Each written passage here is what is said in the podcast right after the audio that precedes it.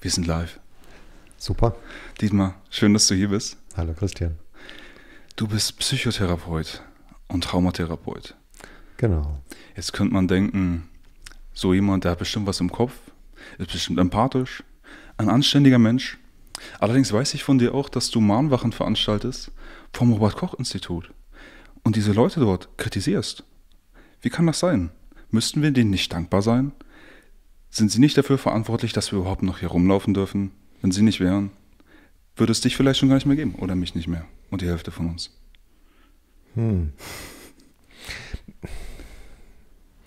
Ich glaube, gerade weil ich empathisch bin und solidarisch bin und mit einem scharfen Blick in die Welt gucke, bleibt mir nichts anderes übrig, als festzustellen, dass das Robert-Koch-Institut wichtige Informationen nicht mitteilt, korrekte Informationen in einem sehr merkwürdigen Licht darstellt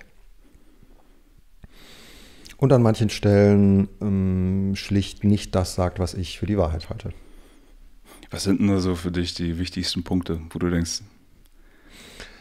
Jetzt ganz aktuell habe ich einen Brief bekommen vom Robert-Koch-Institut. Ich habe Anfragen gestellt, inzwischen die dritte Anfrage nach dem Informationsfreiheitsgesetz an das Robert-Koch-Institut, und die zweite wurde mir jetzt, beantwortet wäre vielleicht ein bisschen viel gesagt, ich habe einen Brief bekommen vom Robert-Koch-Institut, und das war 3 Monate, nachdem ich die Anfrage gestellt habe und schon eine Klage vor dem Verwaltungsgericht eingereicht habe, also nicht ganz freiwillig.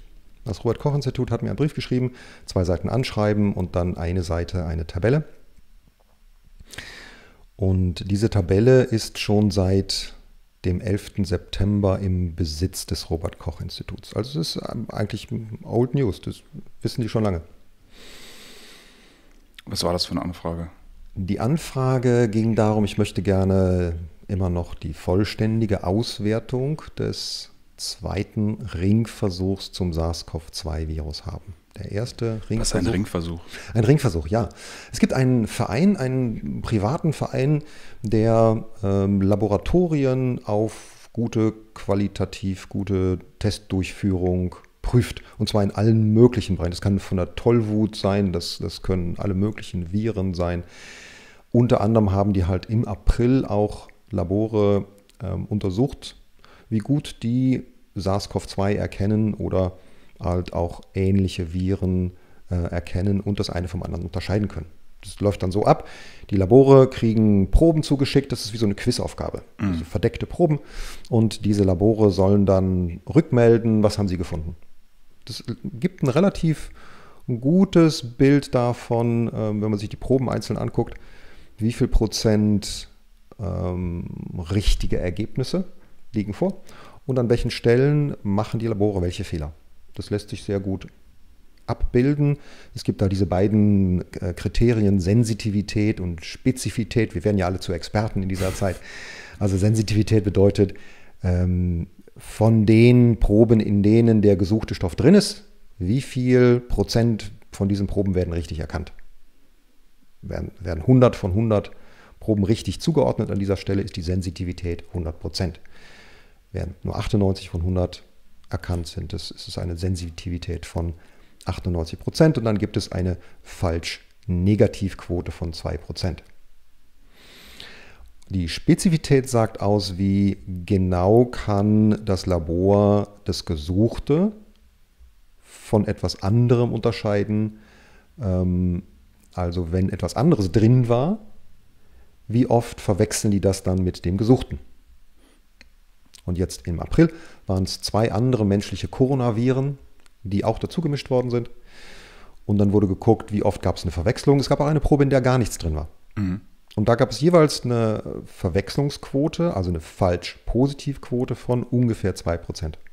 Das klingt ja jetzt noch nicht mal so viel. Na, wenn man das dann auf eine Testdurchführung im Millionenbereich bezieht, wird das dann eine ganze Menge. Das war. Weil eine Inzidenz von 2%. Moment, jetzt bin ich schlecht im Kopfrechnen. Also die Inzidenzen von 50 sind jetzt, glaube ich, 0,05%. Ja. Das sind in einer Inzidenz von 50. Genau. Also wenn wir da eine Fehlerquote von 2% haben, dann liegt die natürlich deutlich über der gerade aktuellen Inzidenz. Wobei diese Inzidenzberechnung ja auch immer nicht berücksichtigt, wie viele Leute überhaupt getestet wurden. Also wenn du in den 100.000 wirklich jeden testest, hast du allein schon von dem falsch Positiven die Inzidenz gerissen. Aber dass es auch nirgendwo in dem Gesetz steht, wie viel du testen musst oder dass es einfach nicht erwähnt wird, ist schon so hanebüchen. Das ist für mich schon so ein Grund, wo ich sage, das kann doch nicht ernsthaft ein Gesetz sein. Das heißt, wenn du so sagst, wir haben 50 Autos geblitzt pro Woche und ab 50 geblitzten Autos pro Woche machen wir auf den Straßen XY. Mhm. Und du sagst nicht, wie viele Blitzer wir haben oder so. Oder wie viele Autos da lang gefahren sind. Also die Inzidenz, stell dich nochmal einen Augenblick zurück, weil ich bin jetzt gerade noch beim Ringversuch und bei diesen beiden Kennziffern Sensitivität und Spezifität. Also es gab da einen Spezifitätsfehler von 2%. Und es haben auch, es ist ganz spannend, dieser erste Ringversuch. Es gab zwei Veröffentlichungen dazu. Die eine am 2. Mai und die andere am 3. Juni. In der ersten Veröffentlichung am 2. Mai tauchte noch eine Gesamtbestehensquote von etwas über 92% auf. Oh, das waren 92,6%. Der Labore, die dieses Zertifikat, das ist so die Belohnung dafür, dass alles richtig gemacht worden ist, bekommen haben. Das heißt, es gab auch damals schon Labore, die so viel verkehrt gemacht haben, dass sie das Klassenziel nicht erreicht haben. Um die zwischen 7 und 8%. Und dann hat aber irgendjemand festgestellt, dass diese Zahl zu groß aussieht und wohl dann beschlossen, da nochmal hinzugucken und hat dann einen Monat später dann die Veröffentlichung gemacht und gesagt, oh, jetzt haben wir 5% der Labore, die rechnen wir jetzt raus. Diese 5% der Labore, die haben einen Fehler in die Richtung gemacht und einen Fehler in die Richtung und die beiden Fehler gleichen sich irgendwie aus, dann kommt dann 0 raus und dann können wir die Labore rausrechnen. Was? Irgendwie so muss das gelaufen sein. Das kann doch nicht wahr sein. Für mich. Du hast so viel falsch gemacht, das ist auch schon wieder okay. Naja, diese Labore wurden dann einfach von der Gesamtzahl abgezogen und dann rausgekickt. Das heißt, diese Fehler tauchten dann in der Gesamtabrechnung nicht mehr auf. Okay, aber diese Labore... Es wurde dann gesagt, es gab eine Verwechslungsquote von 5%, aber die zählt hier nicht als Fehler. Und diese Labore testen jetzt aber auch nicht mehr auf Corona, also die... Mit denen arbeitet man jetzt gar nicht mehr zusammen, oder? Das weiß man nicht. Man weiß es nicht. Ich habe mal versucht, beim zweiten Ringversuch dann nachzuvollziehen, weil dort gab es auch eine Durchfallquote der Labore von 7,6%. Also das heißt, 7,6% der Labore haben so schlecht gearbeitet, dass sie das Zertifikat nicht bekommen haben. Und dann habe ich geguckt, lässt sich irgendwo aus veröffentlichten Daten ablesen, was mit diesen Laboren nachher passiert ist. Also, ich habe einen Zeitraum angeguckt, zwischen Anfang August und Ende des Jahres und habe geguckt, wie viele Labore in Deutschland melden dem RKI die Zahlen. Und habe geguckt, naja, ist da irgendwo mal ein Sprung gewesen von vielleicht 5, 7, 8% nach unten. Ja. Weil dann würde ich vermuten können, dass auch ein solcher Prozentsatz an Laboren dann nicht mehr am Geschehen teilnehmen darf, keine PCR-Tests mehr machen darf. Aber die Zahlen haben sich von August bis Ende letzten Jahres leicht erhöht. Also es ist nicht festzustellen, dass die Labore, die gepfuscht haben, aus dem Spiel genommen worden sind. Ist auch abgefahren, dass man gar keine Liste findet von den Laboren, die jetzt beteiligt sind. Das kann doch nicht so schwer sein, eine Liste davon aufzustellen. Also die Liste gibt es natürlich, aber sie ist nicht veröffentlicht. Ah. Das Robert-Koch-Institut wird eine solche Liste haben, der teilnehmenden Labore. Im ersten Ringversuch waren es 488 Labore aus 36 Ländern. Da gibt es aber auch nochmal spannende Zahlenspiele. Dann tauchten aber im Zwischenbericht nur noch 484 Labore auf. Letztendlich Rückmeldungen haben 461 Labore gemacht. Und wenn man diese 5% dann abrechnet, bleiben noch 437 Labore über. Also auch da werden die Zahlen so kreativ dargestellt, dass ein nicht allzu schlechtes Ergebnis dabei rauskommt. Das war im ersten Ringversuch. Aber die Ergebnisse wurden veröffentlicht. Das kann man im Internet sich anschauen. Und zwar wurde es sehr, sehr schnell veröffentlicht. Die Ergebnisse waren da Ende April, die erste Veröffentlichung war Anfang Mai, 3 Tage später.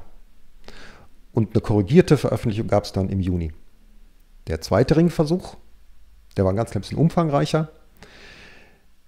Da waren die Ergebnisse da am 11. September. Und ich habe dann mal im Oktober angerufen im Büro des Ringversuchsleiters. Und dort wurde mir gesagt, dass es für die Veröffentlichung noch nicht mal eine Timeline gibt. Daraufhin bin ich dann aktiv geworden, habe geguckt, okay, wo kann ich an diese Auswertung drankommen? Aha, ich habe mich an das Informationsfreiheitsgesetz erinnert. Da war das lief ja schon beim Robert-Koch-Institut. Habe geguckt, aha, ist es eine amtliche Information? Gucke ich in den Ringversuch rein, da steht drin, aha, das Robert-Koch-Institut ist ein Expertenlaboratorium, was in diesen Ringversuch eingebunden ist. Das Robert-Koch-Institut ist eine Behörde, also liegen dort amtliche Informationen vor. Ich habe eine Anfrage gestellt nach dem Informationsfreiheitsgesetz. Das Robert-Koch-Institut hat ja dann 6 Monate, nachdem sie die Informationen hatten, 3 Monate, nachdem ich die Frage gestellt habe, plus Klage vom Verwaltungsgericht, dann auch diesen einen Zettel herausgerückt. Ich weiß, dass es nur ein Zettel von mindestens 34 Seiten ist, weil aus dem E-Mail-Verkehr lässt sich ablesen, dass das Robert-Koch-Institut irgendwo mal entschieden hat, ja, es gäbe keine Gründe, die Seite 34 der Auswertung nicht herauszugeben. Von daher weiß ich, dass es mindestens 34 Seiten gibt, dieser Auswertung. Ich wollte natürlich und will immer noch natürlich die komplette Auswertung haben. Da warte ich noch drauf. Das muss das Verwaltungsgericht Berlin wahrscheinlich im Eilverfahren jetzt entscheiden. Wahrscheinlich könntest du die Daten irgendwie falsch interpretieren und das würde die Volksgesundheit gefährden. Lass lieber die Experten über diese Daten entscheiden. Das ist sicherer. Ja. Ja, ich lasse gerne alle Experten draufschauen. Auch noch ein paar Experten, die nicht im Robert-Koch-Institut arbeiten. Also da würde ich das gerne, ich würde es gerne der Öffentlichkeit zur Verfügung stellen, damit jeder Experte und jeder halbgebildete Laie sich ein eigenes Bild davon machen kann. Weil das halte ich für transparent. Diese Transparenz ist himmelschreiend. Das ist Wahnsinn. Ja, ich bin auch sehr erschüttert. Ich merke gerade, ich bin aktuell ein bisschen zurückhaltend in dem, was ich sage, in dem, wie ich das formuliere. Ich merke das. Ich rede nicht so ganz von der Leber. Und das liegt daran, ich habe heute einen Strike bekommen von YouTube, ein Video von mir, das ich aufgenommen habe vor dem Robert-Koch-Institut bei meiner Mahnwache am Montag. Das habe ich bei YouTube hochgeladen. Und kurz bevor ich hier losgefahren bin, um zu dir zu kommen, habe ich eine Information gekriegt, dass ich jetzt, dass das Video gelöscht ist, dass ich eine Woche lang keine Videos hochladen kann. Und ich weiß, das ist die erste Warnstufe. Und wenn ich noch 2 Verwarnungen kriege, dann wird mein YouTube-Kanal gelöscht. Aber dir wurde nicht konkret gesagt, was irgendwie an dem Video falsch war? Es wurde gesagt, ich habe hätte eine medizinische Fehlinformation gegeben. Oh. Ich kann mir das Video nochmal angucken, an welcher Stelle denn irgendwo eine medizinische Fehlinformation da sein könnte. Ich habe noch keine gefunden. So wie ich den Maßstab verstehe, ist es alles, was die WHO sagt, ist Gesetz. Und wenn du irgendwas sagst, was das irgendwie in Frage stellt, ist das eine medizinische Fehlinformation. Das kann natürlich sein. Das kann natürlich sein, weil es gibt extra da in den Community-Richtlinien gibt es diesen Passus, wenn man etwas sagt, was die WHO anders sieht, dass das eine Fehlinformation ist. Das ist durchaus fortschrittlich. Das hat man in China auch so ähnlich. Also wenn man da was sagt, was die Regierung womit sie nicht einverstanden ist, dann wird das auch dementsprechend zensiert. Also das ist schon sehr effizient, wenn man eine technokratische Regierung gern haben will. Es ist vor allen Dingen sehr effizient, wenn man das vage hält. Wenn man nicht präzise sagt, an dieser Stelle, dieser Satz, da gibt es andere Studien, die das Gegenteil belegen, sondern wenn man das im kompletten Vagen hält. Ich habe schon mal einmal ein YouTube-Video gelöscht bekommen, auch mit der Information, es hätte dort eine medizinische Fehlinformation gegeben. Ich habe dann hingeschrieben, ich habe gefragt, was war denn jetzt die medizinische Fehlinformation? Daraufhin habe ich keine Antwort bekommen. Also wahrscheinlich muss ich auch dort klagen. Die rechtliche Situation sieht nicht besonders gut aus in Berlin. Ich habe jetzt vorige Tage von dem Boris Reitschuster mitbekommen, der auch darum ringt, seinen YouTube-Kanal offen zu halten und deswegen gegen solche Strikes gerichtlich vorgeht, dass er bei der einstweiligen Anordnung die Information bekommen hat vom Gericht in Berlin, dass es nicht eilig ist, sondern dass er den normalen Rechtsweg abwarten können sollte, der bis zu 3 Jahren dauern kann. Also dass er ein Video, was jetzt aktuell ist, dass er das vielleicht in 3 Jahren dann tatsächlich wieder freischalten kann.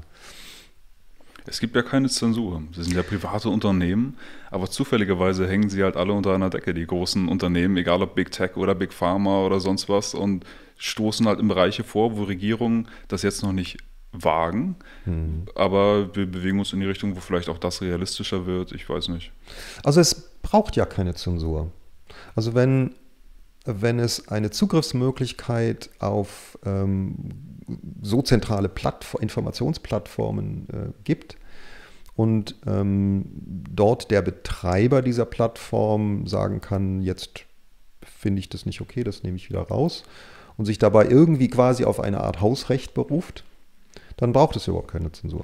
Also auch grundsätzlich schon okay, nur man sieht eben gerade, dass es die ganz großen Internetunternehmen sind, die das alle gemeinsam machen und alle genau auf Linie mit der WHO, mit den Regierungen, mit Big Pharma, und man sieht, dass nicht einfach nur private Unternehmen, die jetzt ihr spezifisches Hausrecht umsetzen, sondern es ist schon ein Milieu, ich nenne das immer die Korporatokratie, also es ist nicht irgendwie 12 Leute an einem Tisch, aber es ist halt dieses Milieu von ganz großen Unternehmen, großen Regierungen, Denkfabriken und so weiter, die das auch unter sich bestimmt Konflikte haben, wo es genau lang gehen soll, aber die jetzt momentan schon diese Technokratisierungsagenda alle auf ihrem Plan haben, weil das eben das Beste ist für die Gesundheit von allen, also so wird es verkauft.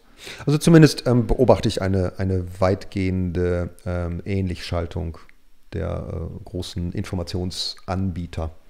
Ja, ob das die Medien sind, ob das die Internetmedien sind, alle blasen ins gleiche Horn. Das ist schon sehr, sehr, sehr auffällig. Also die Vielfalt und Diversität von Informationen wird gerade massiv verkleinert. Ich denke, das ist die größte Kampagne ihrer Art in der Geschichte, also die größte mediale Kampagne, mit der die Menschheit jemals so befeuert wurde. Es gibt ja seit einem Jahr kein anderes Thema. Gleichzeitig sehen wir die größte Zensurwelle, die es jemals gegeben hat im sogenannten freien Internet. Also das ist schon absolut episch, so wie ich das sehe. Und dass du dann aber immer noch sachlich bleibst und freundlich bleibst und sagst, du nimmst dich ein bisschen zurück. Ich denke, ich sehe das bei mir auch immer wieder, dass es ist, weil ich weiß, man kann dagegen nur mit Sachlichkeit und Respekt und Freundlichkeit vorgehen. Wenn man irgendwie jetzt eskaliert und ausflippt, dann hilft das irgendwie keinem, und deswegen konzentrieren sich viele, die sich dann immer nur noch mehr darauf konzentrieren. Ich will es genau richtig machen, ich will es auf die anständige Weise machen. Und auch wissen, dass wenn ich es eben nicht mache, dass es sofort eben Repressalien bekommt. Und das will man auf jeden Fall vermeiden. Also ich merke bei mir so zwei Effekte. Einmal, wenn ich ein bisschen Abstand habe, kann ich tatsächlich einen eher sachlichen Blick drauf werfen. Wenn ich mitten im Geschehen bin, also wenn ich eine Demo organisiere und ein Polizist kommt dann und mault mich an, in einer aggressiven Art, und verbietet mir den Mund, sagt, da will ich jetzt aber mit Ihnen nicht drüber diskutieren, ich hätte das dann gerne gemacht, dann nehme ich das hin, aber ich merke, das bleibt in mir stecken, das muss wieder raus. Aber wenn ich eine Demonstration organisiere, habe ich ja in der Regel ein Mikro und einen Lautsprecher. Und dann gehe ich ein paar Schritte, habe in dieser Zeit ein bisschen Gelegenheit, mich ein bisschen runterzukühlen. Also bin da nicht so mal in dieser heißen Empörung. Und dann gehe ich ans Mikro und dann rede ich halt zurück. Dann habe ich auch letzten Montag gemacht. Da war ein Polizist, der wollte irgendetwas über die Masken und die Abstände sagen und dass er vielleicht die Versammlung auflösen müsste. Und dann habe ich dann meine Erwiderung dann übers Mikro und den Lautsprecher gemacht. Und er saß da und das musste er sich dann anhören. Das ist dann so meine gedroht, Replik. Wenn die Masken- und Abstandssachen nicht eingehalten werden, wird er auflösen, und du hast dann erstmal gar nichts gesagt und bist ans Mikro gegangen, und was hast du ihm erzählt? Ich wollte schon was sagen, aber er hat mir den Mund verboten. Ja. Dann bin ich ans Mikro gegangen und habe gesagt, also bei diesen Verstößen geht es natürlich nur um Ordnungswidrigkeiten, und wegen Ordnungswidrigkeiten kann man keine Versammlung auflösen, sondern nur wegen Straftaten. Und dass jemand, der versucht, eine Versammlung zu stören, dass der sich strafbar macht. Dann sind ja im Grunde alle Versammlungsauflösungen strafbar, die wir gesehen haben von diesen ganzen Großdemos, die nicht stattfinden durften und so, weil das alles Ordnungswidrigkeiten sind? Ich denke, ja. Ja, also ein Verstoß gegen eine Infektionsschutzverordnung ist eine Ordnungswidrigkeit. Eine Auflösung einer Versammlung darf nur aufgrund von Straftaten vollzogen werden, die aus der Versammlung begangen werden. Ja. Oder wenn Auflagen nicht eingehalten werden, der Versammlungsleiter diese Auflagen nicht eingehalten. Aber das sind ja die offiziellen Auflagen der Versammlungsleiter. Ja, aber ich hatte jetzt die nicht. Also ich habe zwar eine Anmeldebestätigung bekommen für diese Versammlung, da stehen dann aber Hinweise. Man muss hier auch, also ich lerne auch dazu, was die rechtliche Seite angeht, und dieser Unterschied zwischen Auflagen und Hinweisen, der ist ganz spannend. Eine Auflage ist durchsetzbar. Ein Hinweis auf eine Verordnung ist ein Hinweis auf eine Verordnung. Und ein Verstoß gegen eine Verordnung ist eine Ordnungswidrigkeit. Aber es ist kein Verstoß gegen eine Auflage, aufgrund derer dann die Versammlung aufgelöst werden könnte. Also das ist bei unterschiedlichen Versammlungen sicher anders, wenn man eine Auflage hat, ein Hygienekonzept einzureichen, wenn man eine Auflage hat, dass dieses Hygienekonzept eingereicht werden muss oder eingehalten werden muss, sieht das anders aus. Aber hier bei meiner Versammlung, bei meiner Mahnwache vor dem Robert-Koch-Institut, jede Woche Montag 11 bis 14 Uhr, Nordufer 20, gibt es keine Auflagen, sondern nur Hinweise. Eine andere Geschichte dort war, dass die Polizei es irgendwie wichtig fand, dass die Lautsprecherbox vom Robert-Koch-Institut weggedreht wird, damit die Mitarbeiter des Robert-Koch-Instituts bei der Arbeit nicht gestört werden. Ich habe dann den Polizisten gefragt, Sicherheit ist wichtig, ja. Ich hab dann den Polizisten gefragt, wie laut das denn da ankommen dürfe, und er sagte, ja, gar nicht. Also die dürften gar nichts hören. Das widerspricht natürlich dem Bestimmtheitsgebot. Also man kann nicht irgendwie eine vage Information machen, sondern es gibt da ja Regelungen. Es gibt da die technische Anweisung Lärm, die sagt, in Gewerbeschutzgebieten darf am Ort, wo der Lärm ankommt, bis in Lärmspitzen bis 95 Dezibel auftreten. Das kann man messen. 95 Dezibel, Lärmspitzen, Gewerbegebieten. Das ist schon relativ laut. Am Ort, wo der Lärm abgeht, gibt es diese Messung nicht, sondern es muss dort gemessen werden, wo der Lärm ankommt. Hat kein Polizist bisher gemacht. Und dann man hat fast den Eindruck, sie machen sich ihre Regeln, wie sie es gerade wollen. Also ich habe tatsächlich sehr kreative Polizisten kennengelernt, die vor Ort einer Demonstration spannende Sachen sagen.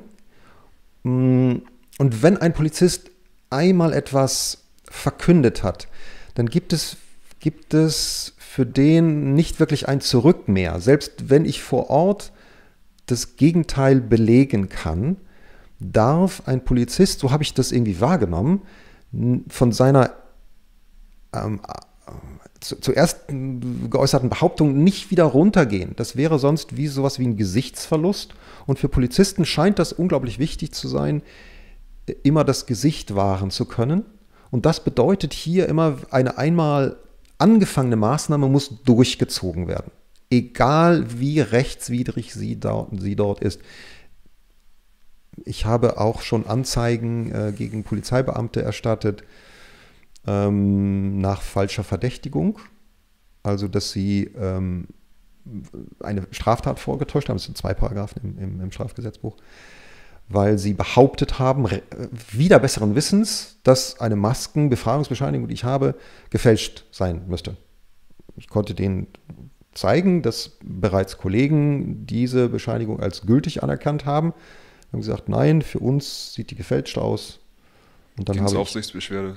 Kann man auch noch machen. Ja, das stimmt, das habe ich noch nicht gemacht. Mir hat ein Polizist gesagt, dass das ist, was die Polizisten wirklich stört, weil das in deiner Akte landet, und selbst wenn es irgendwann gestrichen wird, weil es sowieso fallen gelassen wird, ist da immer noch dieser schwarze Strich und dann darum eine Förderung ein bisschen länger. Okay. Ja, ich dachte so 145d und was war der andere? 163 Strafgesetzbuch mit einer Strafbewährung von 3 bis 5 Jahren Haft. Könnte die Polizisten auch beeindrucken, aber hat sie nicht.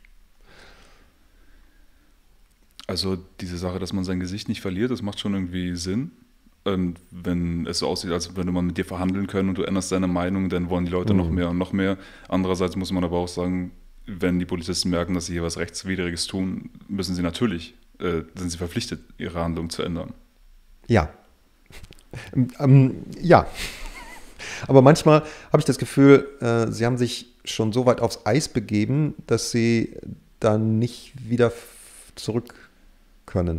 Und dann gibt es natürlich so einen Chorgeist, also wenn dann so eine Ingewahrsamnahme passiert, die völlig rechtswidrig ist, man darf auch niemanden aus einer Versammlung heraus in Gewahrsam nehmen, und zwar manchmal durchaus ruppig, wenn er eine Ordnungswidrigkeit begangen hat. Auch das ist nicht zulässig. Das darf nicht passieren. Man kann, wenn es eine Ordnungswidrigkeit gibt, dann gibt es okay, eine Feststellung der Personalien. Das ist okay, aber jemanden aus einer Versammlung herauszuzerren, ja, das ist alles nicht okay, und ihm dann einen Platzverweis zu erteilen, wegen einer Ordnungswidrigkeit, ist nicht rechtens. Ja, ich meine, ich erlebe ja auch Polizisten, die irgendwie entspannt sind oder auch mal so ein Kommentar wie, gut, dass ihr das hier überhaupt noch macht. Oder wenn ihr euch im Arm bitte macht, nicht so, manche Kollegen sehen das nicht so gern.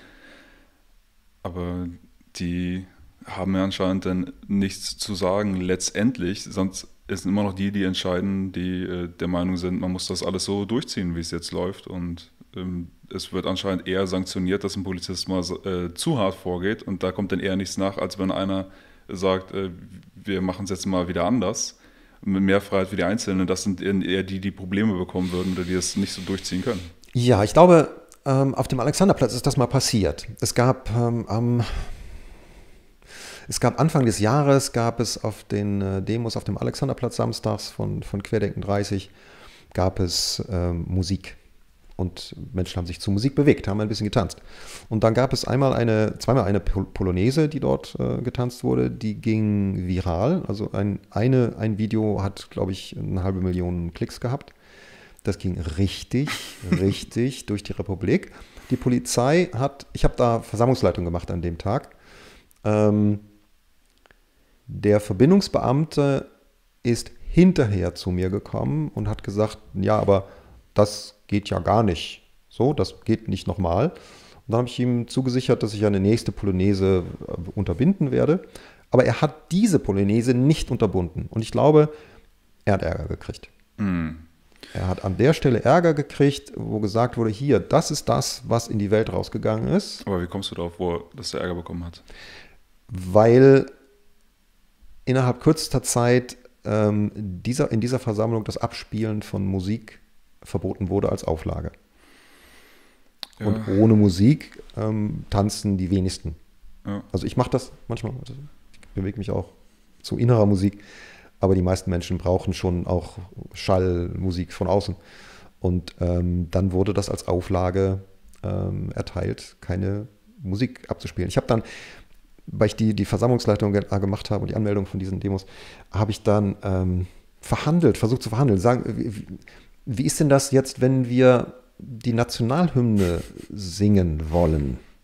Und dann waren alle ganz erschüttert und gesagt, oh, da muss ich mich schlau machen. Bei der Versammlungsbehörde wusste das keiner. Die Polizei vor Ort wollte sich da nicht festlegen.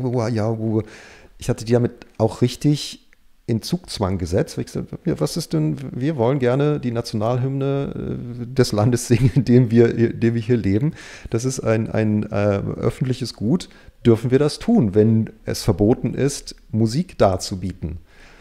Weil das Summen war verboten, das rhythmische Klatschen war verboten, das haben wir alles nachgefragt. Das ist doch alles nicht auszuhalten. Gibt es für sowas rechtliche Grundlagen? Ich will sowas immer gar nicht in der Tiefe selber untersuchen, weil ich denke, ich begebe mich hier irgendwie in ein Irrenhaus, wenn ich sowas untersuche, weil für mich das sowieso absurd ist, aber... Also wir haben geklagt. Wir haben gegen das Musikverbot geklagt vor dem Verwaltungsgericht und dem Oberverwaltungsgericht und haben im Eilverfahren verloren. Also die Gerichte haben gesagt... Ja, wenn Musik abgespielt wird, könnten die Leute anfangen zu tanzen. Wenn die Leute anfangen zu tanzen, könnten sie sich näher kommen. Und wenn sie sich näher kommen, ist das ja eine Todesgefahr. Ich glaube, das ist die Begründung für alles. Man kann die Leute den Masken nicht abnehmen lassen, denn sonst würden sie auf einmal dann würde alles zusammenbrechen, unser ganzes Kartenhaus. Also mit einer solchen Kette von Begründungen kann man natürlich alles. Ja. Alles verbieten. Ja. Was man möchte. Weil wenn man Luft holt, könnte es sein, dass man wieder Luft ausatmet. Wenn man Luft ausatmet, könnte es sein, dass man Aerosole in der Umgebung verteilt. Wenn man Aerosole verteilt, könnte es sein, dass dabei infektiöse Aerosole dabei sind.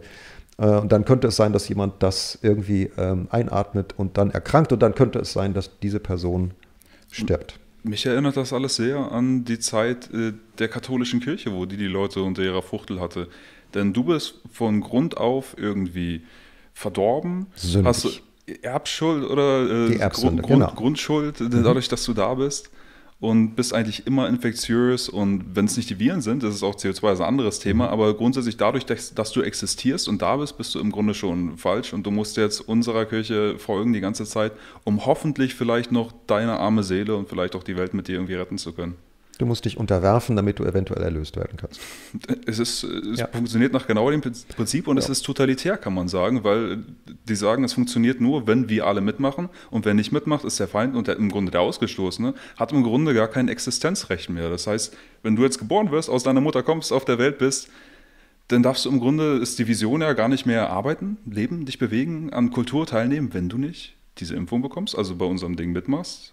Oder und all diese Dinge hast. Also es ist wirklich extrem. Wobei die Impfung ja an dem Status des Gefährders, des prinzipiellen Gefährders, auch nichts ändert. Weil die Impfung schützt nicht vor Ansteckung. Die schützt nicht davor, dass du andere ansteckst. Das ist nochmal so ein fettes Ding, diese ganze Impfung. Aber lass nochmal zur Ringstudie zurückkommen, wo wir eigentlich angefangen haben. Ja. Wie die Sache ausging, weil ich meinte, was ist für dich so der wichtigste Punkt? Und du sagtest, hast du mit der Ringstudie angefangen? Genau, also die Ringversuche testen Labore. Labore kriegen ein Zertifikat, wenn sie alles richtig machen. Wenn sie nicht alles richtig machen, kriegen sie das Zertifikat nicht. Dann gibt es also eine Bestehensquote. Und der zweite Ringversuch hatte halt eine Durchfallquote von 7,6% der Labore.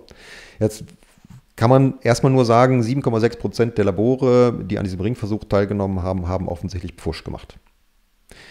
Man kann jetzt nicht daraus ableiten, dass auch 7,6% der Tests gepfuscht sind. Dafür weiß man nicht, wie groß die Anteile die Testanteile dieser Labore sind. Aber man kann sagen, es gibt einen erheblichen Pfusch-Laboranteil. Man kann jetzt so eine grobe andere Zahl nehmen, nämlich wie hoch liegt die Quote der positiven Testergebnisse? Also wenn getestet wird, das ist ja besser als eine Inzidenzzahl. Also dass man sagen kann, wie viel Prozent von den Tests, die wir machen, kriegen ein positives Ergebnis. Die liegt im Augenblick bei 6,24%. Also wenn man das irgendwo in eine Relation setzen wollen würde, da hat man 7,6% Pfuschlabore und 6,24% positive Testergebnisse. Dann kann man schon mal stutzig werden.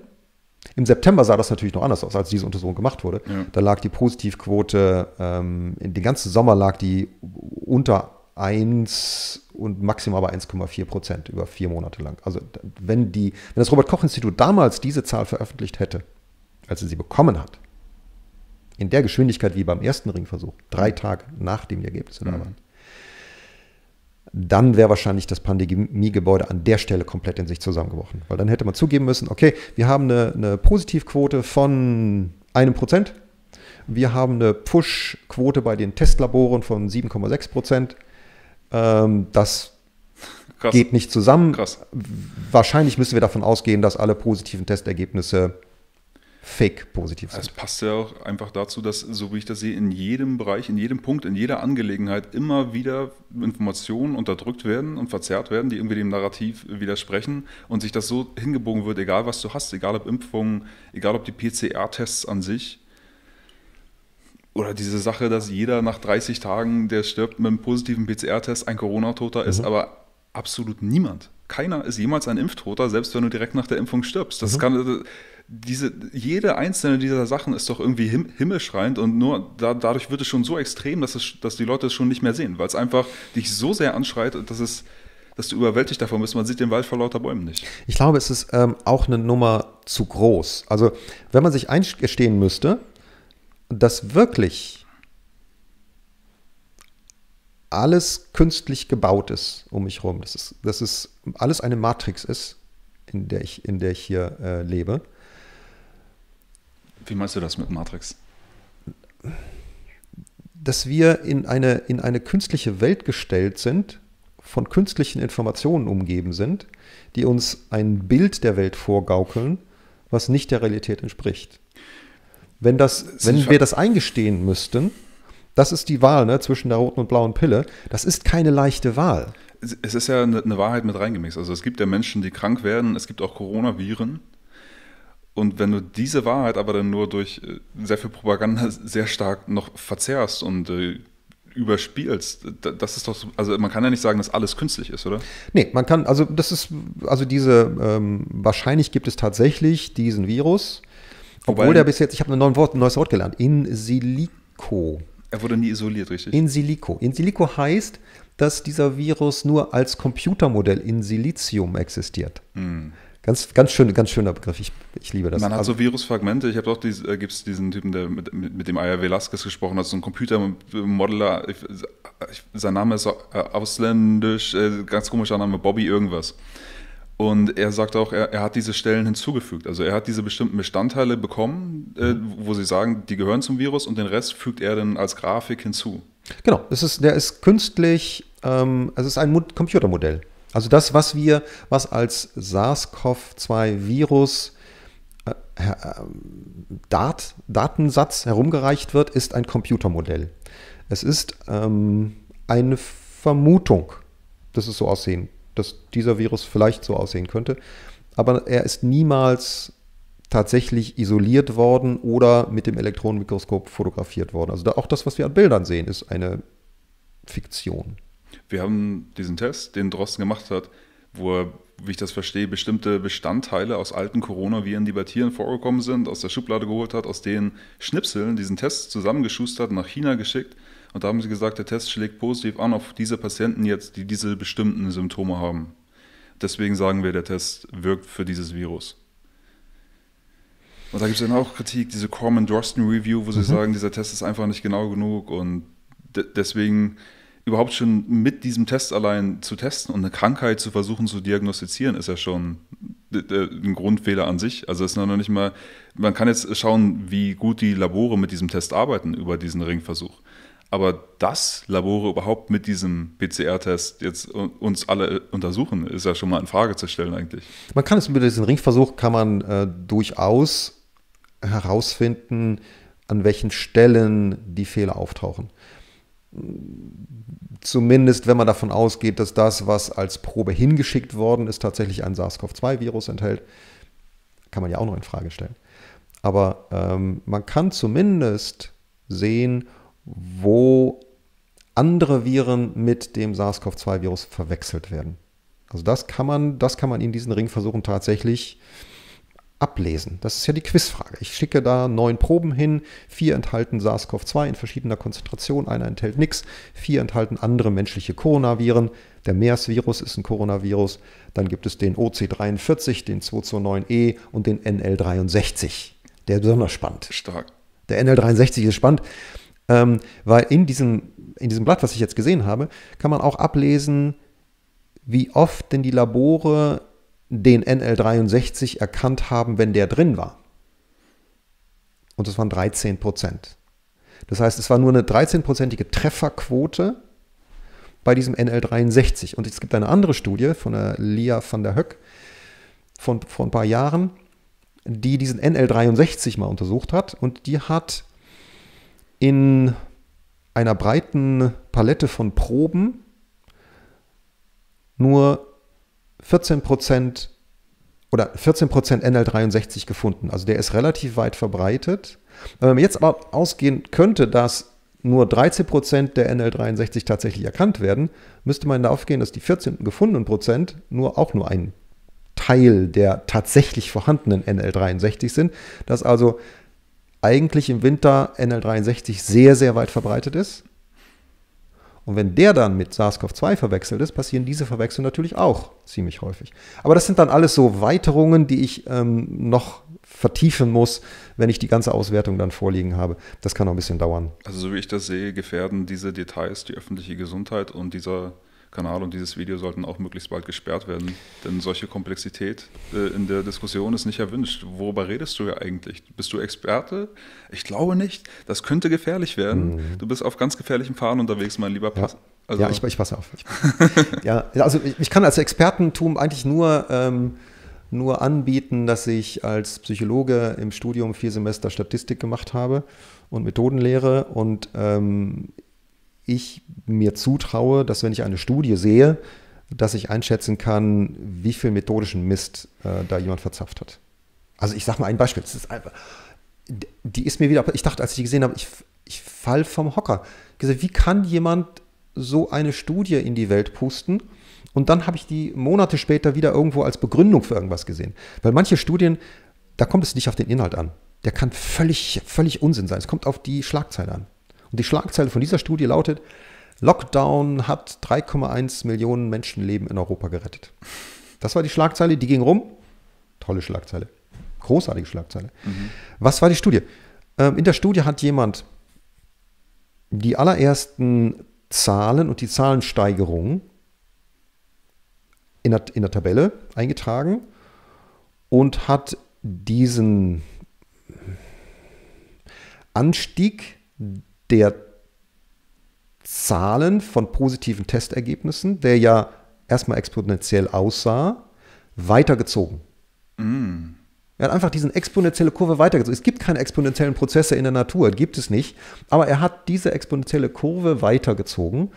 Und alle Menschen, die da nicht gestorben sind, sagt er, die sind deswegen nicht gestorben, weil es den Lockdown gegeben hat. Super. Jetzt hat er also 2 Fehler gemacht. Einmal, dass er eine exponentielle Kurve weitergezogen hat. Und der zweite Fehler, den er gemacht hat, war, es war ja gar kein exponentieller Anstieg. Also die Verdreifachung der Positiv-Testergebnisse war auf eine Verdreifachung der Testanzahl zurückzuführen. Das heißt, die Positivquote verlief niemals exponentiell. Das Wort, was Wissenschaft ist, also wenn ein Grundschüler sowas machen würde, würde man sagen, ah, interessante Idee, aber das ist leider Quatsch. Ja, und jeder Student in jedem Fachbereich im 1. Semester, der würde so ein Ding um die Ohren gehauen kriegen. Ich habe eine Studie gesehen, auch zur Verbreitungsgeschwindigkeit, und da haben sie gesagt, Querdenken-Demos haben zu so und so viel Infektionen beigetragen, und da die Formel war irgendwie Bushaltestellen von Hong for Hope. Mhm. Mal irgendwie AfD-Prozent wählen in einer Region und noch irgendwas. Sehr kreative, das ist auch so eine kreative Studie. Und der bin ich auch wieder begegnet. Und zwar soll die Ministerkonferenz, dieser nicht gewählte Haufen von Menschen, die in dem parlamentarischen System ja gar nicht vorkommt, diese Ad-Hoc-Kommission, die soll darüber diskutieren, die Größe von Demos zu begrenzen. Und da wurde dann diese Studie herangezogen. Das ist Hanebüchen, aber die Schlagzeile, Querdenker-Demos verursachen 20.000 Infektionen. Wobei Infektionen ja auch schon. Ja, also insofern, genau, also, ja. Ich wundere mich, was mich wirklich wundert, ist, dass nicht jeder Mensch schon völlig stutzig ist. Mich wundert das immer. Ich warte auf den Augenblick. Morgen wache ich bestimmt auf und es hat sich geklärt. Ich habe auch immer noch diese Hoffnung. Und dann erinnere ich mich wieder daran, dass es schon Totalitarismen gegeben hat und dass Leute mit sowas mitgemacht haben, dass es sowas gibt wie das Milgram-Experiment, wo man sieht, dass Leute, die was vorgegeben bekommen von Autoritäten, die meisten werden tun, was die Autoritäten sagen, egal was es ist. Und 30% haben es nicht gemacht im Milgram-Experiment. 30% sind ausgestiegen. Ja. Das waren 30%. Wenn hier 30% dieses neue Sozialexperiment nicht mitmachen, dann platzt das doch auch sofort. Es ist irgendwie Milgram-Experiment plus Asch-Konformitätsexperiment, wo Leute die anderen um sich herum haben und sehen, die geben alle die falsche Antwort, dann gebe ich die jetzt lieber auch. Also das ist Autorität plus Konformität. Also da scheint jemand seine Hausaufgaben wirklich gemacht zu haben und dieses Sozialexperiment sehr, sehr genau entworfen zu haben. Verschwörungstheorie. Ich habe nur eine Hoffnung, nämlich also im besten Fall ist das so gelaufen. Jemand hat den Pandemiefall ausgerufen. Die Chinesen haben gesagt, oh, Hier, wir haben den Pandemiefall und dann sind die automatisierten Pandemiepläne in den Ländern aktiviert worden.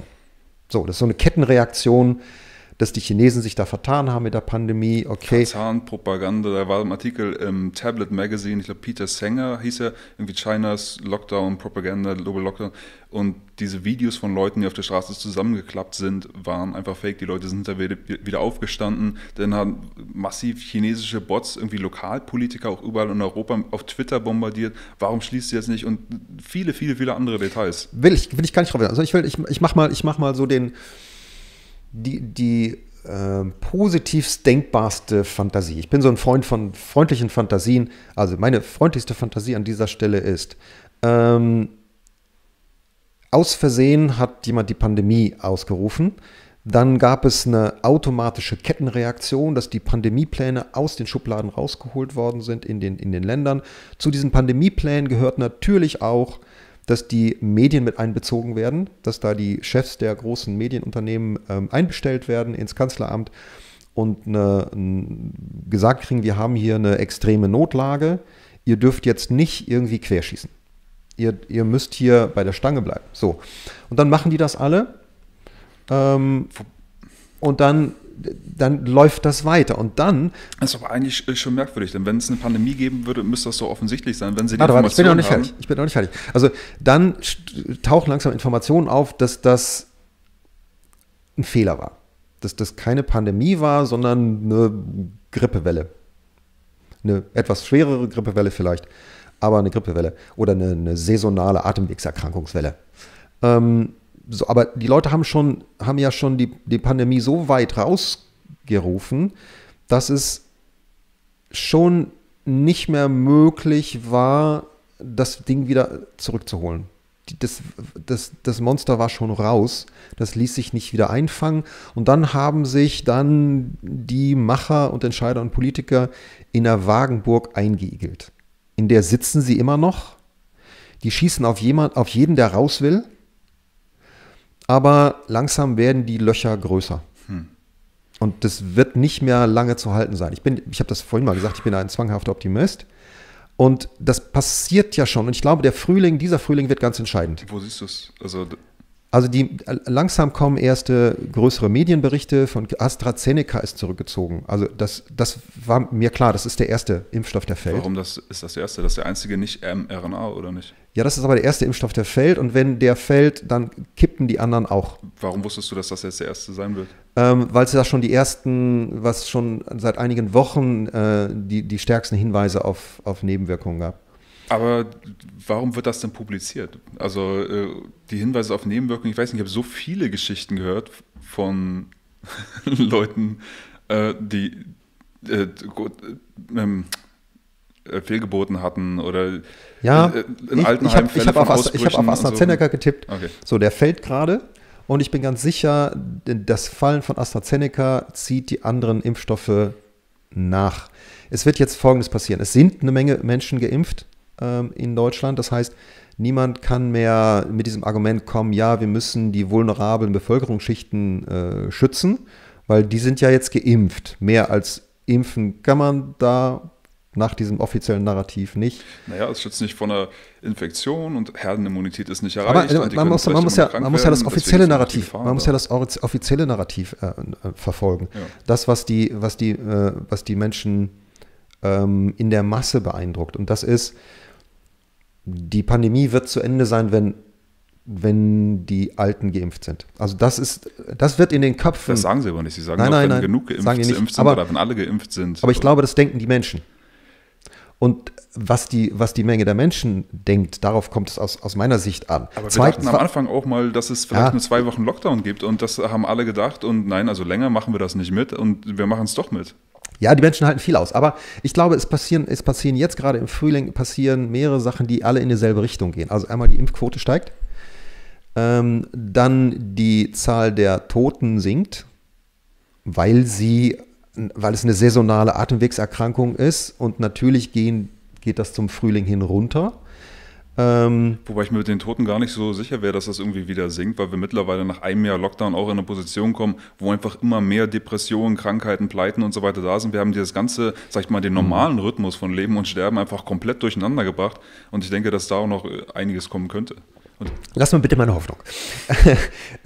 Also ich will eine positive Fantasie hier entwickeln.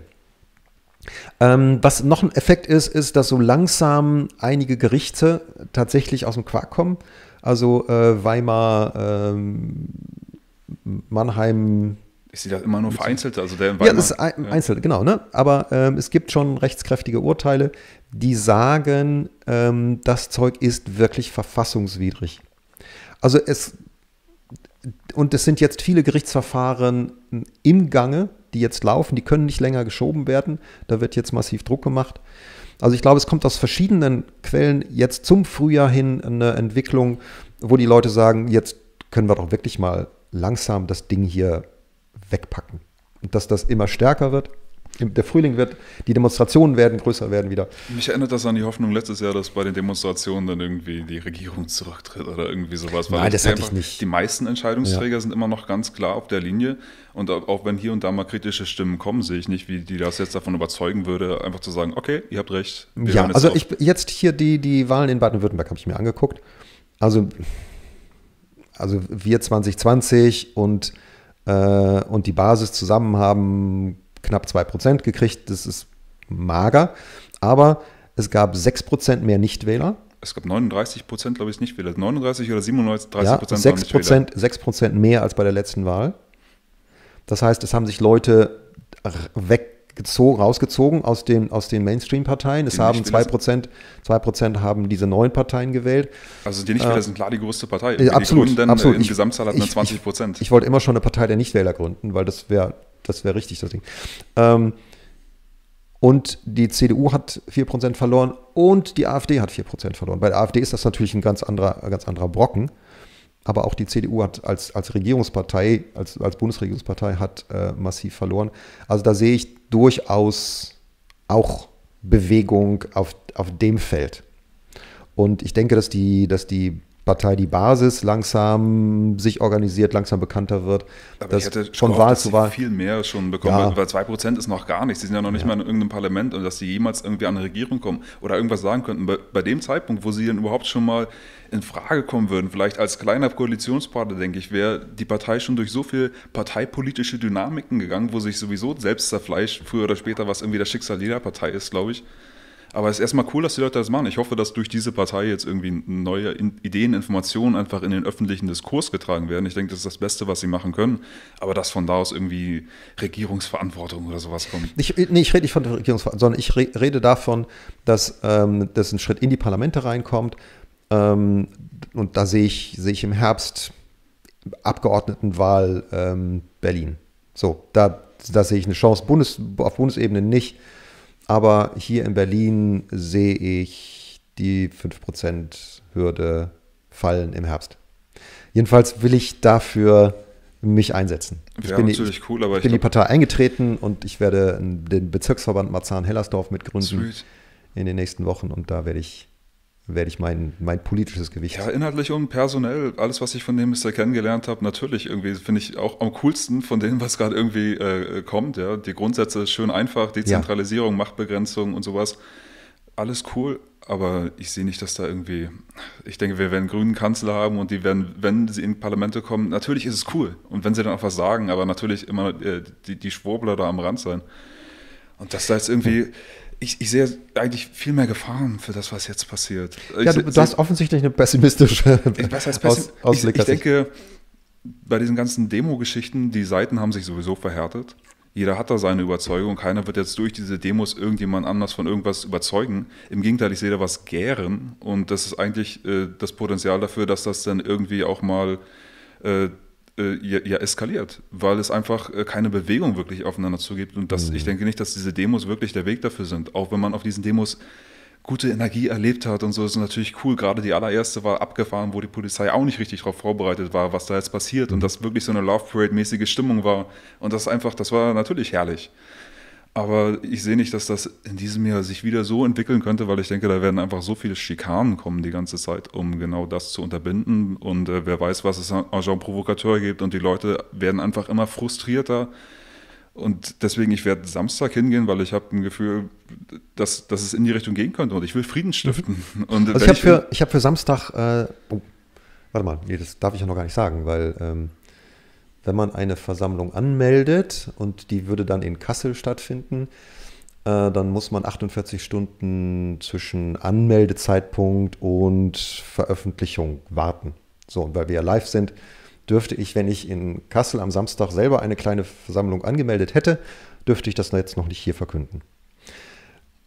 Was ist das denn für eine Regel? Hä? Ja, ja, das steht im Versammlungsgesetz. Also macht ein bisschen Sinn, weil die Polizei will ein bisschen, oder die Versammlungsbehörde, was ja meistens bei der Polizei angesiedelt ist, will ein bisschen Vorlauf haben, um dann mit einem Anmelder einer Versammlung noch kurz was zu klären, sagen können, so geht das jetzt, so wie ihr das vorhabt, geht das irgendwie gar nicht. Dafür müssten wir, keine Ahnung, die ganze Innenstadt sperren. Das kriegen wir das noch ein bisschen anders geregelt. Aber ist das nicht häufig so, dass Demos lange im Voraus angekündigt werden? Ja, natürlich, klar. Aber also, eigentlich braucht man das nicht so lange im Voraus anmelden. Also man kann. Ich meine, dass du sie auch ankündigen kannst. Also die Regel, dass du erst 2 Tage vor drüber sprechen kannst. Nee, nicht 2 Tage vor, sondern 2 Tage zwischen Anmeldung und dann in die Öffentlichkeit. Ah, also so, da müssen 48 Stunden verstreichen. Verstehe.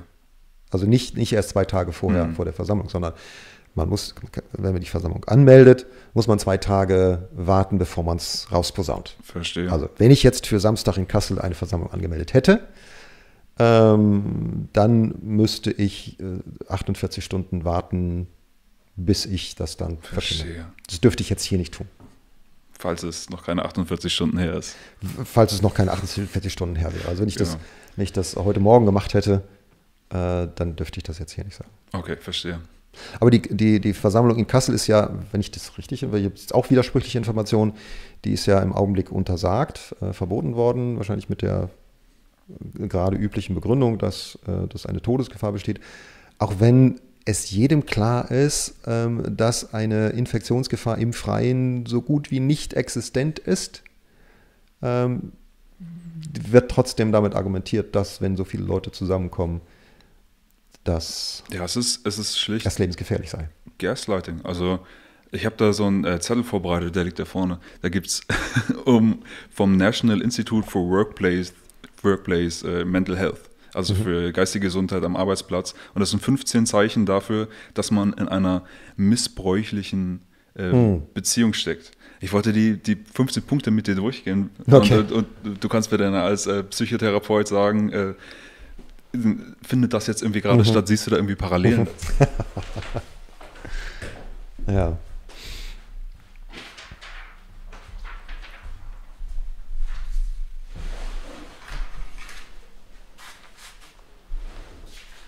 Also der erste Punkt ist, sie hindern dich daran, Freunde und Familie zu sehen.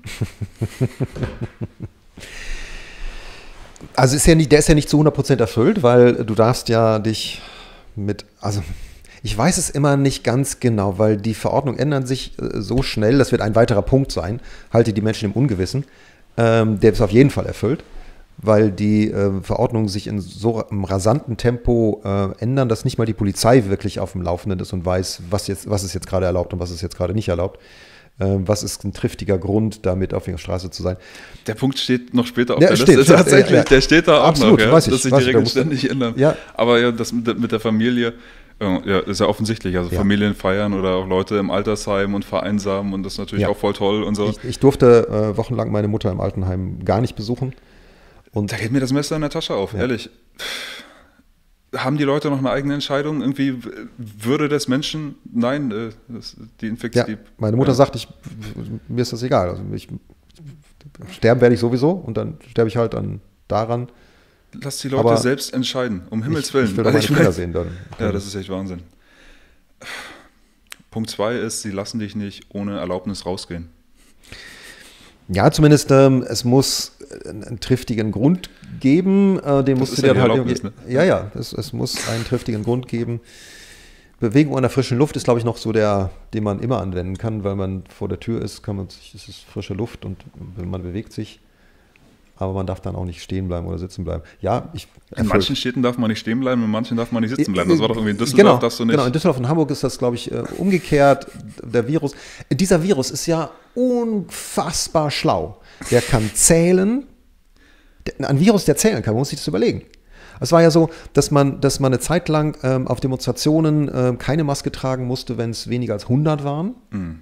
Dann waren es mal 20, jetzt ist es bei 0. Der ist also, hat offensichtlich irgendwie gelernt, der Virus auch. Vorher war er bei 100 noch okay, bei 101 wurde er gefährlich. Das ist natürlich Spaß. Also die Begründung dahinter ist ja, so wie ich das verstehe, tatsächlich immer, wenn wir die Leute zu sehr sich selbst überlassen und, sag ich mal, Spaß haben lassen, dann scheißen sie auf alles, auf alle Regulierungen, dann ist das quasi unaufhaltsam wie eine Lawine, die sich in Gang setzt. Deswegen müssen wir immer schauen, dass wir, egal was sie machen, sie dürfen da nicht zu viel Freiheit verspüren, nicht zu viel Spaß haben, nicht zu locker sein, denn ansonsten fliegt uns das alles um die Ohren. Ja. Was ist der nächste Punkt? Sie sagen dir, was du anziehen sollst. Oh ja. Ja, ja. Also es ist wirklich faszinierend, was da für eine, diese Gangsterkluft, die da gerade so angesagt ist. Also alles verkleidete Bankräuber. Ja, also es war unfassbar. Ich schrecke mich jedes Mal, wenn ich hochgucke und schon wieder ein Gangster. Heute hat es ja ein bisschen auch geregnet und die Dinger sollen ja eigentlich nicht nass werden, oder? Ich trage ja keine, deswegen habe ich mich damit noch nicht so befasst. So wie ich das verstehe, aber trotzdem laufen natürlich alle damit rum. Ich meine, stell dir vor, früher hätten die Leute einen Lappen aus ihrer Tasche geholt und immer wieder sich vors Gesicht gehangen, standardmäßig. Wenn sie einkaufen gehen und wenn sie draußen sind, würde man sagen, bist du doof, ey? Das ist doch voll eklig, sich dauernd so einen Lappen vors Gesicht zu hängen. Bei der Pest gab es solche Schnabelmasken, die dann, glaube ich, die Menschen getragen haben, die Leichen geborgen haben. Da war dann auch noch so Duftstoffe drin, irgendwie so Räucherzeugs ganz vorne und so. Grundsätzlich, wenn man die richtig benutzt und die richtigen Masken trägt und die halt auch nicht anfasst und die auch austauscht regelmäßig, kann ich schon nachvollziehen, dass das einen gewissen Effekt haben kann. So könnte tatsächlich einen Unterschied machen in der Infektabwehr. Ja, und dann aber das Netzwerk Evidenzbasierte Medizin hat ja herausgefunden, dass die Maskenpflicht an nichts ändert, genauso wie Lockdown. Und diese Pflicht an sich heißt ja einfach nur, dass du eine anziehen musst, aber nicht, dass du sie richtig tragen musst. Und ich denke, die meisten tragen sie einfach nicht richtig und deswegen ist auch kein Wunder, dass eine Maskenpflicht einfach keinen Unterschied macht. Also ich beobachte das dann tatsächlich mal, wie Menschen mit der Maske umgehen und dann baumelt die unterm Kinn und dann wird die ständig daran gezupft und dann landet die in der Tasche, in der Hosentasche wird die rausgezupft. Also eine Reduktion von Keimen oder Viren, die sind ja auch nicht dafür ausgelegt, gegen Viren zu schützen. Ja, aber gegen Aerosole und da sind die Viren drin und so. Genau. Also ich kann mir schon vorstellen, wenn du sie komplett richtig benutzt, dann kann das irgendwie was bringen, weil irgendwie weniger Zeug rumfliegt und gerade wenn es super tödlich ist und wir die alle richtig benutzen würden, wäre es vielleicht schon cool. Ja, unter allen den Voraussetzungen. Hm. Es ist ja aber nicht super tödlich. Ja, ich meine, wenn es hier die Leute massenhaft sterben werden, würde ich so ein Ding anziehen und ich würde es richtig benutzen und ich würde darauf achten, dass ich richtig benutze. Wenn die Leute massenhaft sterben würden, dann würde ich wahrscheinlich mir noch ein paar extra Regeln ausdenken, ja, die ich den Leuten überhelfen würde und zwar auch mit Schmackes. Aber das ist ja das, was hier so massiv in die Gesellschaft reingepusht worden ist, die Todesangst vor einer Atemwegserkrankung, die das einfach nicht verdient. So, und mit dieser Todesangst kannst du alles durchziehen. Die haben doch, also ich bin in der Zeit groß geworden, da hieß es, die Russen könnten jeden Tag den Dritten Weltkrieg vom Zaun brechen. Ich bin damit groß geworden, dass es jeder Tag der letzte sein könnte. Da konnte man auch alles mit uns machen. Da wurde auch jeder Protest wurde erstickt, der radikalen Erlass sagte, du darfst kein Postbote sein, du darfst kein Lokführer sein, wenn du komische Gedanken hast. Oh, krass.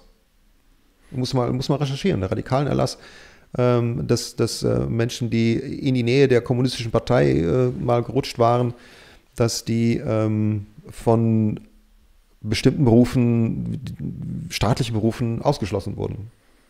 Lehrer, bei Lehrern kann man es ja noch nachvollziehen, da, vielleicht gibt es eine Indoktrinations-Gefahr. Wer ist derjenige, der entscheidet, dass jemand politisch radikal ist? Ich meine, wenn du nicht gegen die Gesetze eines Landes verstößt, und wer ist dann die Institution, die sagt, du bist der Gedankenverbrecher? Genau. Also als die DKP auch noch nicht verboten war, war das trotzdem so. Also die Mechanismen, die jetzt laufen, sind ja alle nicht neu. Die sind alle nicht neu. Die sind vielleicht jetzt mal ein bisschen komprimierter. Sie fliegen uns jetzt besonders deutlich um die Ohren. Und sie sind vielleicht, weil wir uns auf bestimmte Informationskanäle verlassen, inzwischen viel, viel präsenter. Also wenn wir ins Internet gehen, dann wird uns das da rausgeblasen.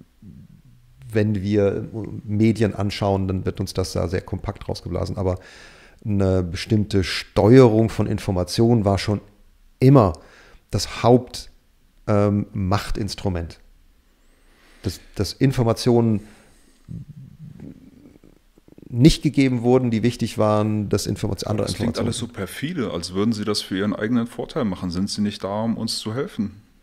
Also, aus meiner Sicht sehe ich die Welt in so einer Art Tauziehen zwischen Interessen, die eher partikular- oder Einzelinteressen befördern, und Kräften, die das Gemeinwohl im Blick haben. Das ist ein Tauziehen. Und aber das heißt, dass das eine dem anderen widerspricht. Also mein Partikularinteresse soll doch gar nicht dem Gemeinwohl widersprechen. Ja, wenn es das tut, dann bist du auf der Seite. Aber also ich glaube, was du meinst mit Partikularinteresse ist sowas wie egoistisches, grenzenlos egoistisches Eigeninteresse. So Eigeninteresse auf Kosten aller anderen sozusagen. Ja, ne, also wenn ich das dem Gemeinwohl entgegensetze, dann sind das egoistische Interessen. Und da gibt es ein Tauziehen.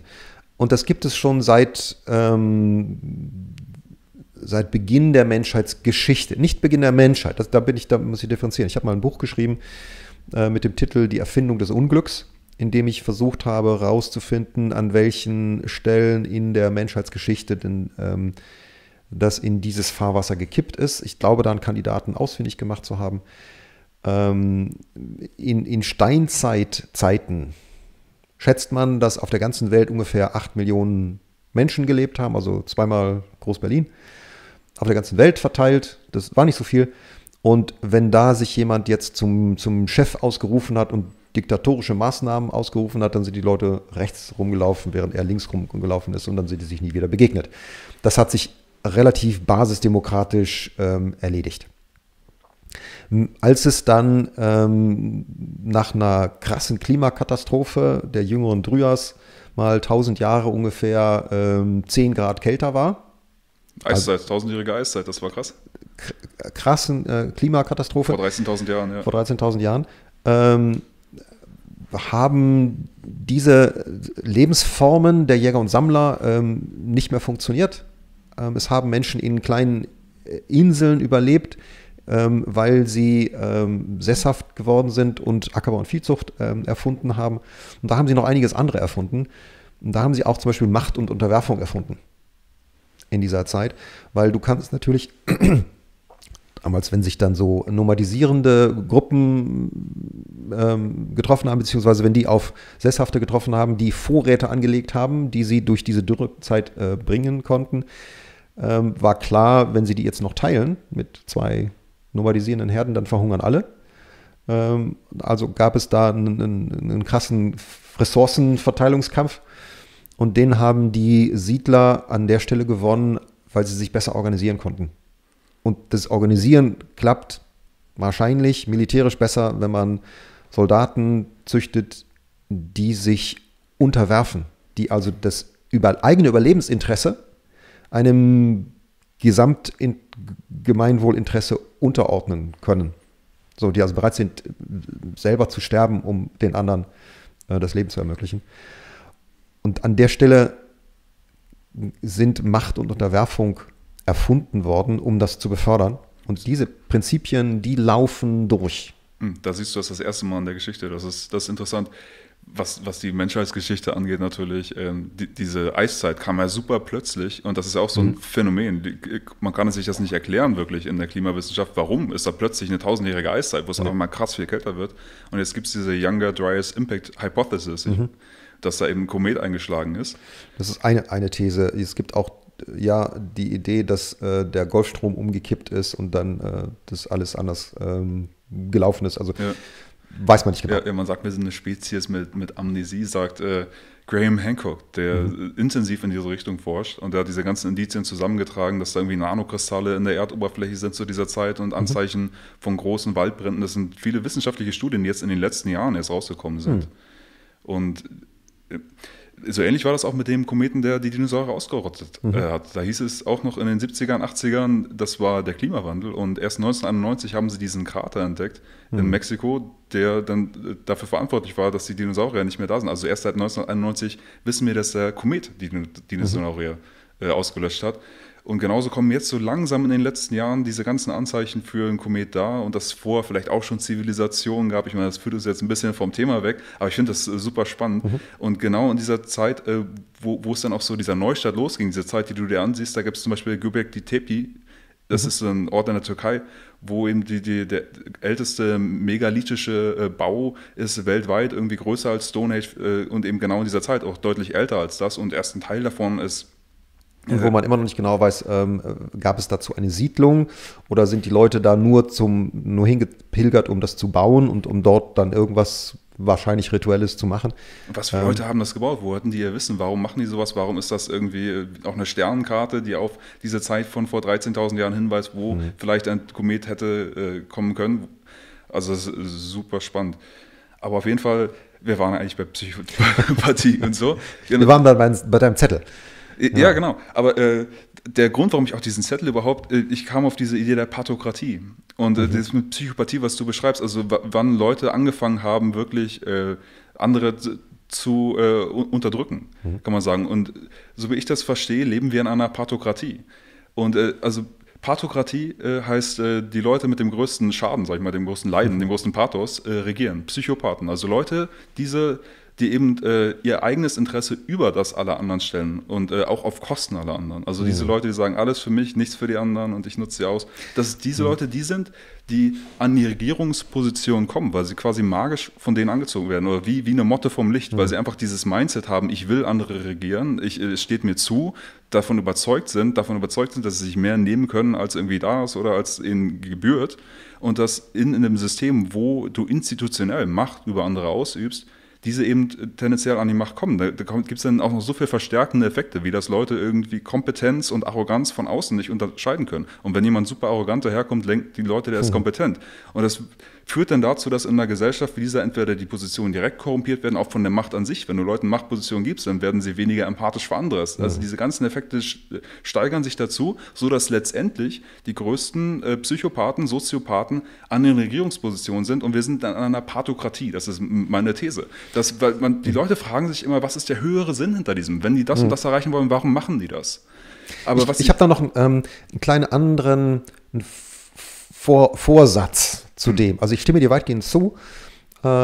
Ich glaube, dass diese Gesellschaft sehr, also mir fallen einige psychopathologische Diagnosen ein, zwangsgestört, hochtraumatisiert und vor allen Dingen angstgestört. Und für mich ist das wie der Kern. Wir schaffen es offensichtlich, schon ganz, ganz kleinen Kindern so viel Angst einzujagen, dass die dann den Rest ihres Lebens ständig mit Absicherungs- und Sicherheitsstrategien beschäftigt sind. Und Gier ist für mich eine Sicherheitsstrategie.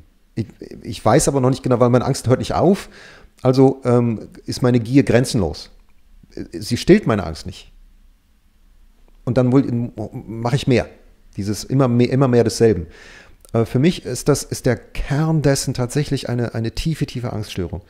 Für mich gibt es zwei verschiedene Ängste, die ich sehr sauber unterscheiden muss. Es gibt die situative Angst. Also ich stehe auf der Straße und dann kommt irgendwie so ein Ding auf mich zu, das kommt näher und kommt näher und kommt näher. Es macht total Sinn, wenn ich da Angst kriege, dass das Auto mich überfährt oder der Bus und diese Angst mobilisiert meine Kräfte und ich springe noch gerade von der Straße. Das ist die situative Angst in dem Augenblick. Total sinnvoll, eine tolle Überlebensstrategie. Es gibt aber auch das, was ich dann die Zukunftsangst nenne. dass ich stehe dann schnaufend am Straßenrand und denke, oh Gott, das wäre Gott sei Dank, dass ich es geschafft habe. Oh weia, was passiert denn gleich? Und um die nächste Ecke, wartet da der nächste Bus auf mich? Eine abstrakte Angst. Die ist dann abstrakt, die ist dann von der Situation gelöst, zielt in eine Zukunft, macht mich aber jetzt schon fertig. Ich bin jetzt schon, das kann mein Körper nämlich nicht, mein Körper kann das nicht unterscheiden, woher diese Angst kommt, ob die aus der Situation direkt kommt oder aus meiner Vorstellung über eine zukünftige Gefahr. Also mein Körper reagiert genauso und ich versuche dann dieser Angst etwas entgegenzusetzen.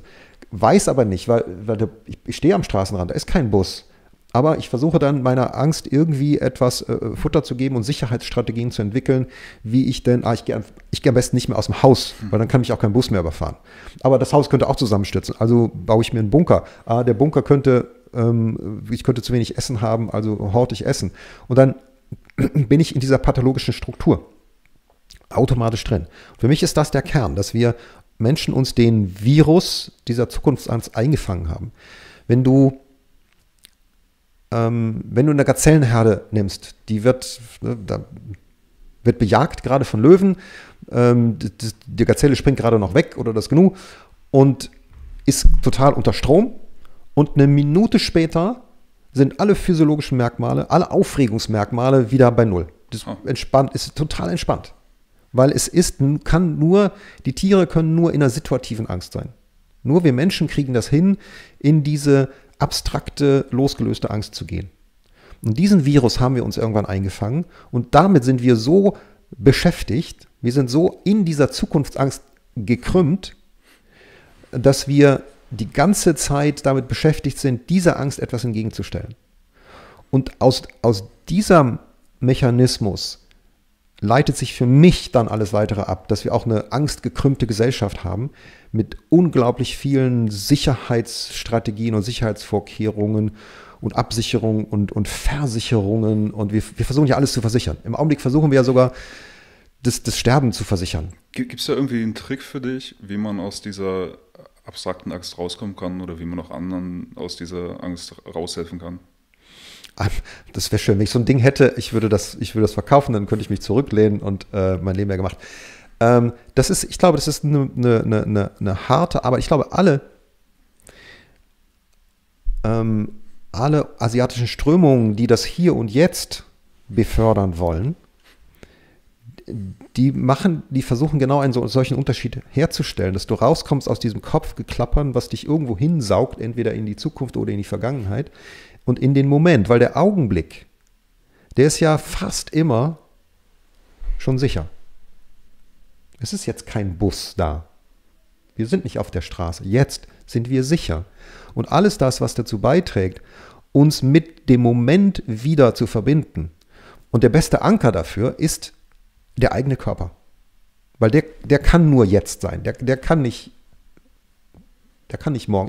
Wir können uns den morgen vorstellen, aber der kann immer nur jetzt sein. Das heißt, je mehr ich mich mit meinem Körper verbinden und verankern kann, kann ich mich auch wieder mit dem Augenblick verbinden. Für mich ist das Tanzen zum Beispiel eine solche Methode, mit der ich das großartig wieder einladen kann. Es kann, wo ist denn jetzt, was ist mein Körper, wo geht der jetzt hin, was ist das jetzt?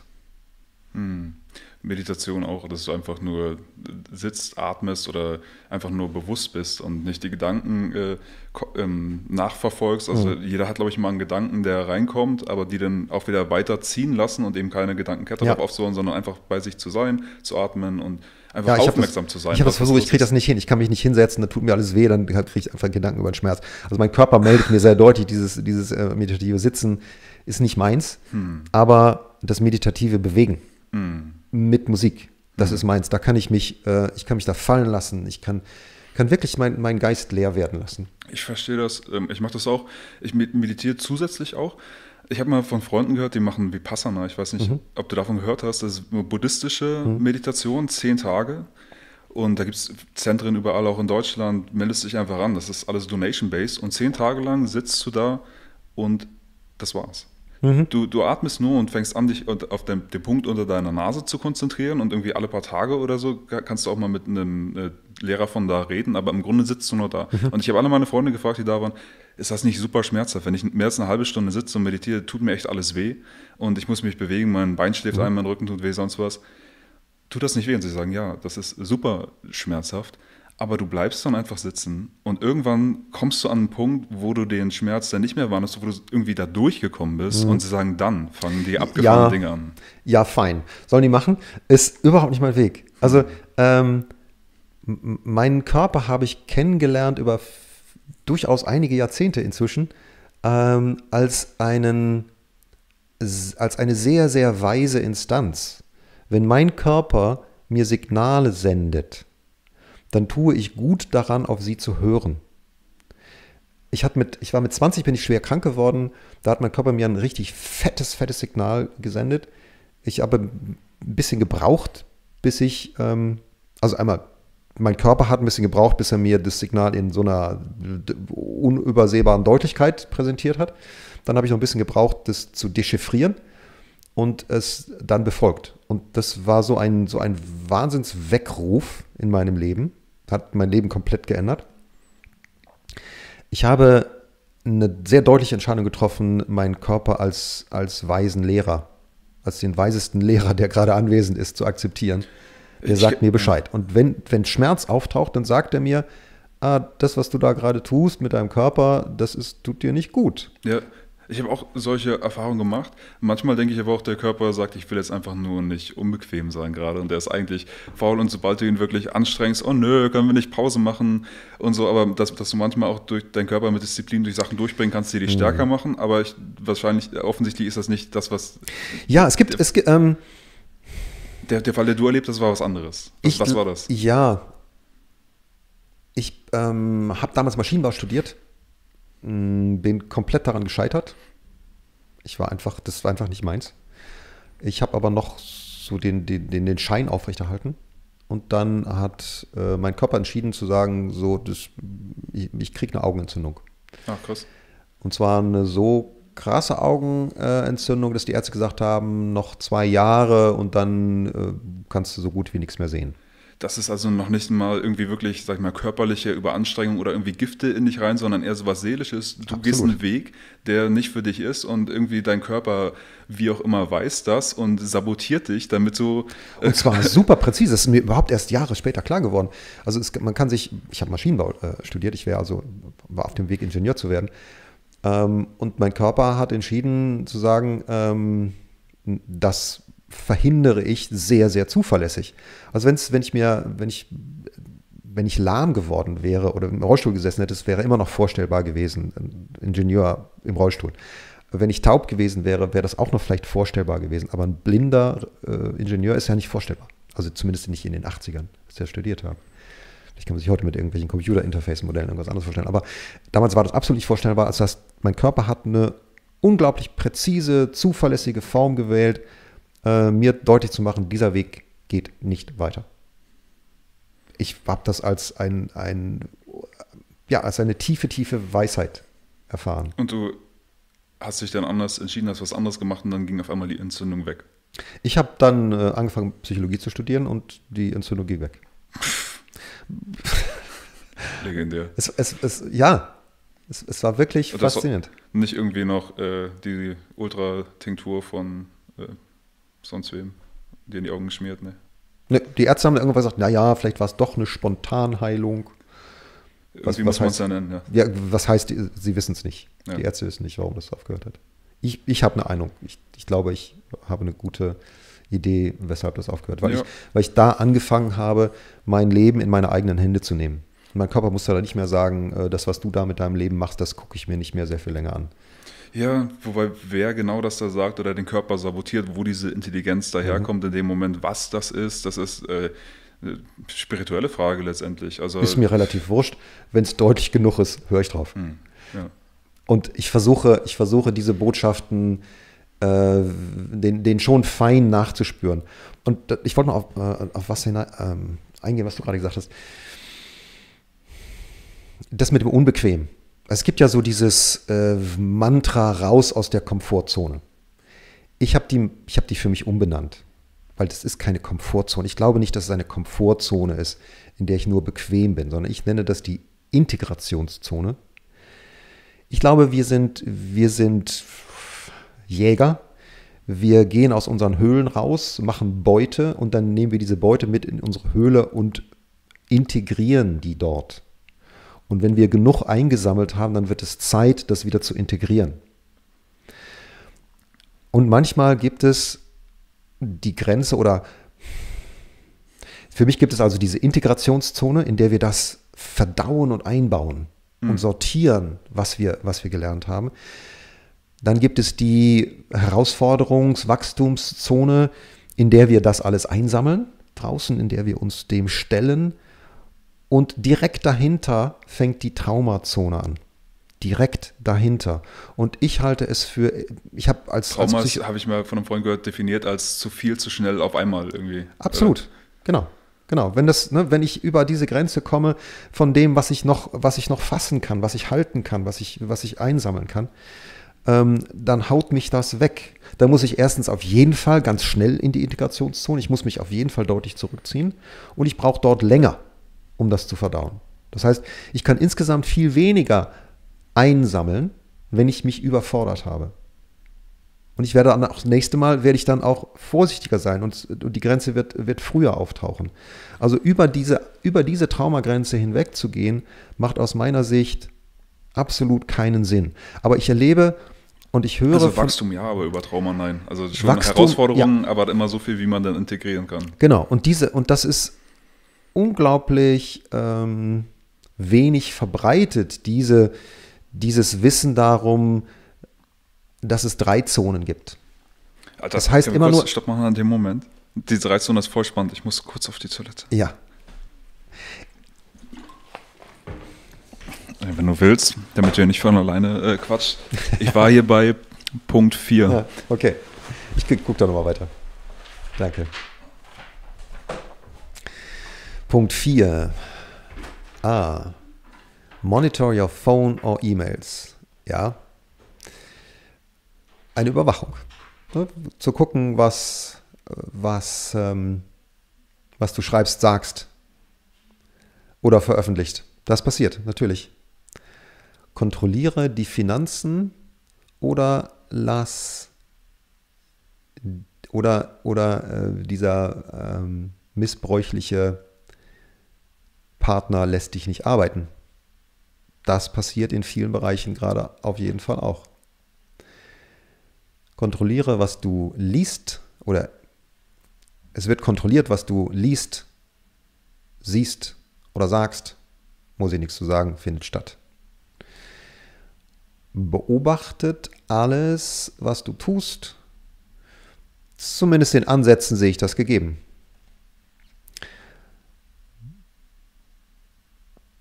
Eine Bestrafung für Regelverstöße.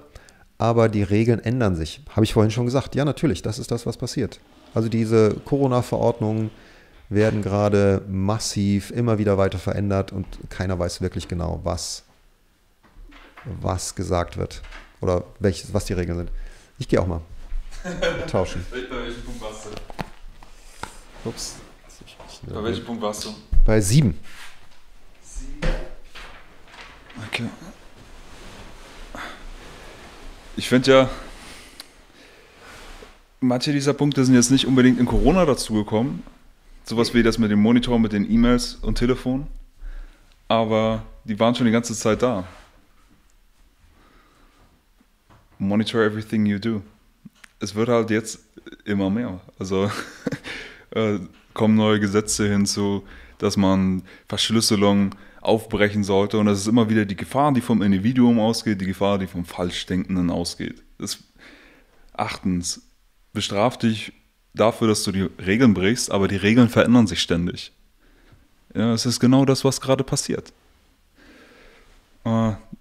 9. Sie sagen dir, es ist alles für dein eigenes Wohl und sie wissen es besser als du. Offensichtlich gerade. 10. Sie erlauben nicht, dass du es hinterfragst. Was offensichtlich auch der Fall ist, beziehungsweise es ist ein subtiler Zwang, dass diejenigen einfach diffamiert werden, die Fragen stellen. 11. Sie sagen dir, du bist verrückt und keiner stimmt mit dir überein. Offensichtlich, das findet gerade statt. 12. Sie beleidigen dich oder nennen dich dumm oder egoistisch. Ja, offensichtlich. 13. Sie gaslighten dich. Also das ist eine psychologische Technik, wo man ständig die Realität des anderen zerstört. Irgendwie, ich habe was erlebt und ich sehe das und jemand sagt mir jetzt aber, das hat gar nicht stattgefunden und du bist verrückt. Und also Psychospielchen im Grunde.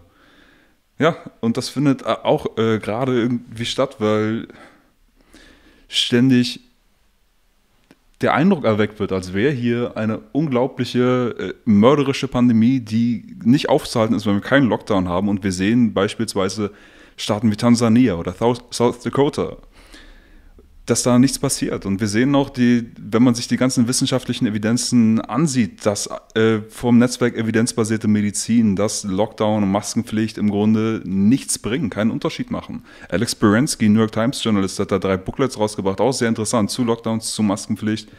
Und das 3. zum PCR-Test, glaube ich, oder zum Virus an sich. Es ist offensichtlich. Wir können sehen, was stattfindet, aber sie gaslighten uns. 14. Sie sagen, deine Meinungen sind unwichtig. Und 15. Sie spielen das Opfer. Und wenn irgendwas falsch läuft, ist es alles dein Fehler. Was jetzt natürlich auch genauso stattfindet. Ja? Wenn irgendwie jetzt wieder zu Infektionen kommt, dann waren das natürlich die Querdenker. Und man kann sehen, dass aktuell alle dieser 15 Zeichen einer missbräuchlichen Beziehung erfüllt sind. Und somit befinden wir uns gerade in einer missbräuchlichen Beziehung. Und das ist dieses Bild, was ich gerne auch vermittle oder wie ich das beschreibe, damit man diese Situation überhaupt verstehen kann. Das ist wie wenn du in einer Beziehung bist, wo dein Partner dich komplett die ganze Zeit missbraucht, verarscht und du geschlagen wirst und so weiter. Und wir sind in der Position, wo wir sagen müssen, hey, das ist nicht okay und wir müssen hier raus. Und da ist auch kein höherer Sinn, sage ich mal, in diesem, was hier stattfindet, in dieser ganzen totalitären Haltung, wenn dann wieder die Frage ist, wozu machen sie das überhaupt? Das hat den gleichen höheren Sinn, wie wenn ein Partner den anderen missbraucht. Der verfolgt auch keinen höheren Plan, der ist einfach nur ein Psychopath, der den anderen missbraucht. Und genau das findet jetzt gerade statt. Das ist nicht der höhere Plan, das ist einfach die der Pathos, die Psychopathie, den die Regierenden haben, den sie an uns ausleben. Und wir müssen diese Reife entwickeln und sagen, nein, das ist nicht in Ordnung. Wir lassen uns nicht mehr schlagen und wir hinterfragen das. Und das ist jetzt wie diese Frau, die geschlagen wird und auch so langsam wach wird und dann auch mal sowas wie eine Frage stellt. Und dann kommt natürlich die nächste dumme Antwort von dem, der einen missbraucht. Aber wir müssen einfach so weit wachsen, dass man sagt, hey, es reicht, es ist Schluss damit. Ich glaube, wir dürfen 2 Sachen tun. Wir dürfen uns selbst ermächtigen und uns dem entziehen. Und wir dürfen auch dem Missbraucher zuschauen und die Frage stellen, wozu tust du das?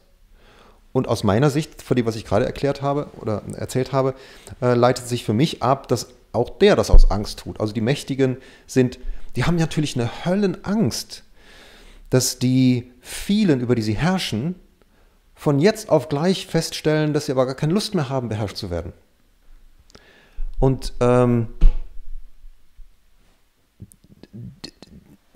das ist etwas, was die Mächtigen, was die Herrschenden auf gar keinen Fall passieren lassen wollen.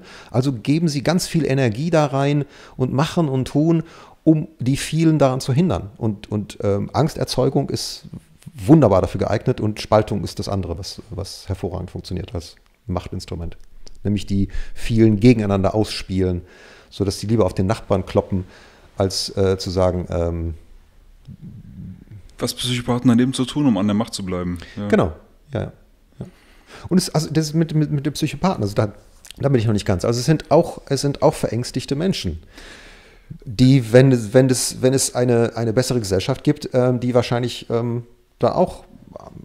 Das ist dann der Grund für die Psychopathie, würde ich so sagen. Also ich bin jetzt nicht total firm in den, wann welche Bedingungen erfüllt ist, aber ich denke, so wie ich das verstehe, ein traumatisierter Mensch wird dadurch eben, kann zu einem Psychopath werden, wenn er dieses Trauma dann an anderen auslässt. Oder ein verängstigter Mensch. Ja, wir können in den Reaktionen, also ne, wenn es gibt die Störung und dann gibt es die Reaktion darauf und die Reaktion darauf, das sind Kollateralschäden, die da passieren. Es ist ja nicht, dass dass der Mächtige es darauf abzielt, dass Menschen sich scheiße fühlen, sondern dass er darauf abzielt, dass er sich besser fühlt und er es in Kauf nimmt, dass andere sich nicht gut dabei fühlen. Ja. Also da mache ich den Unterschied. Also wir waren nochmal bei diesen drei Kreisen mit der Integrationszone, der Herausforderungszone, der Traumazone. Ich finde das, ich habe ja als Psychotraumatherapeut gearbeitet und was mich meine Klienten gelehrt haben, ist, wie fein diese Grenze manchmal sein kann. Ich habe zum Beispiel mit Lokführern gearbeitet, die nach Unfällen das Schlottern nicht wieder losgeworden sind und die schon in große Not gekommen sind, wenn sie einen Bahnhof gesehen haben oder Gleise gesehen haben. Und dann habe ich mit denen Übungen gemacht, dass ich mit denen angefangen habe, dort an einem Punkt zu starten, wo sie sich noch sicher fühlten und dann sich so ganz allmählich dann der Grenze angenähert haben, dessen, wo die Unruhe anfing zu steigen. Und diese Grenze, die ist fast millimetergenau einzuzeichnen in jedem Augenblick.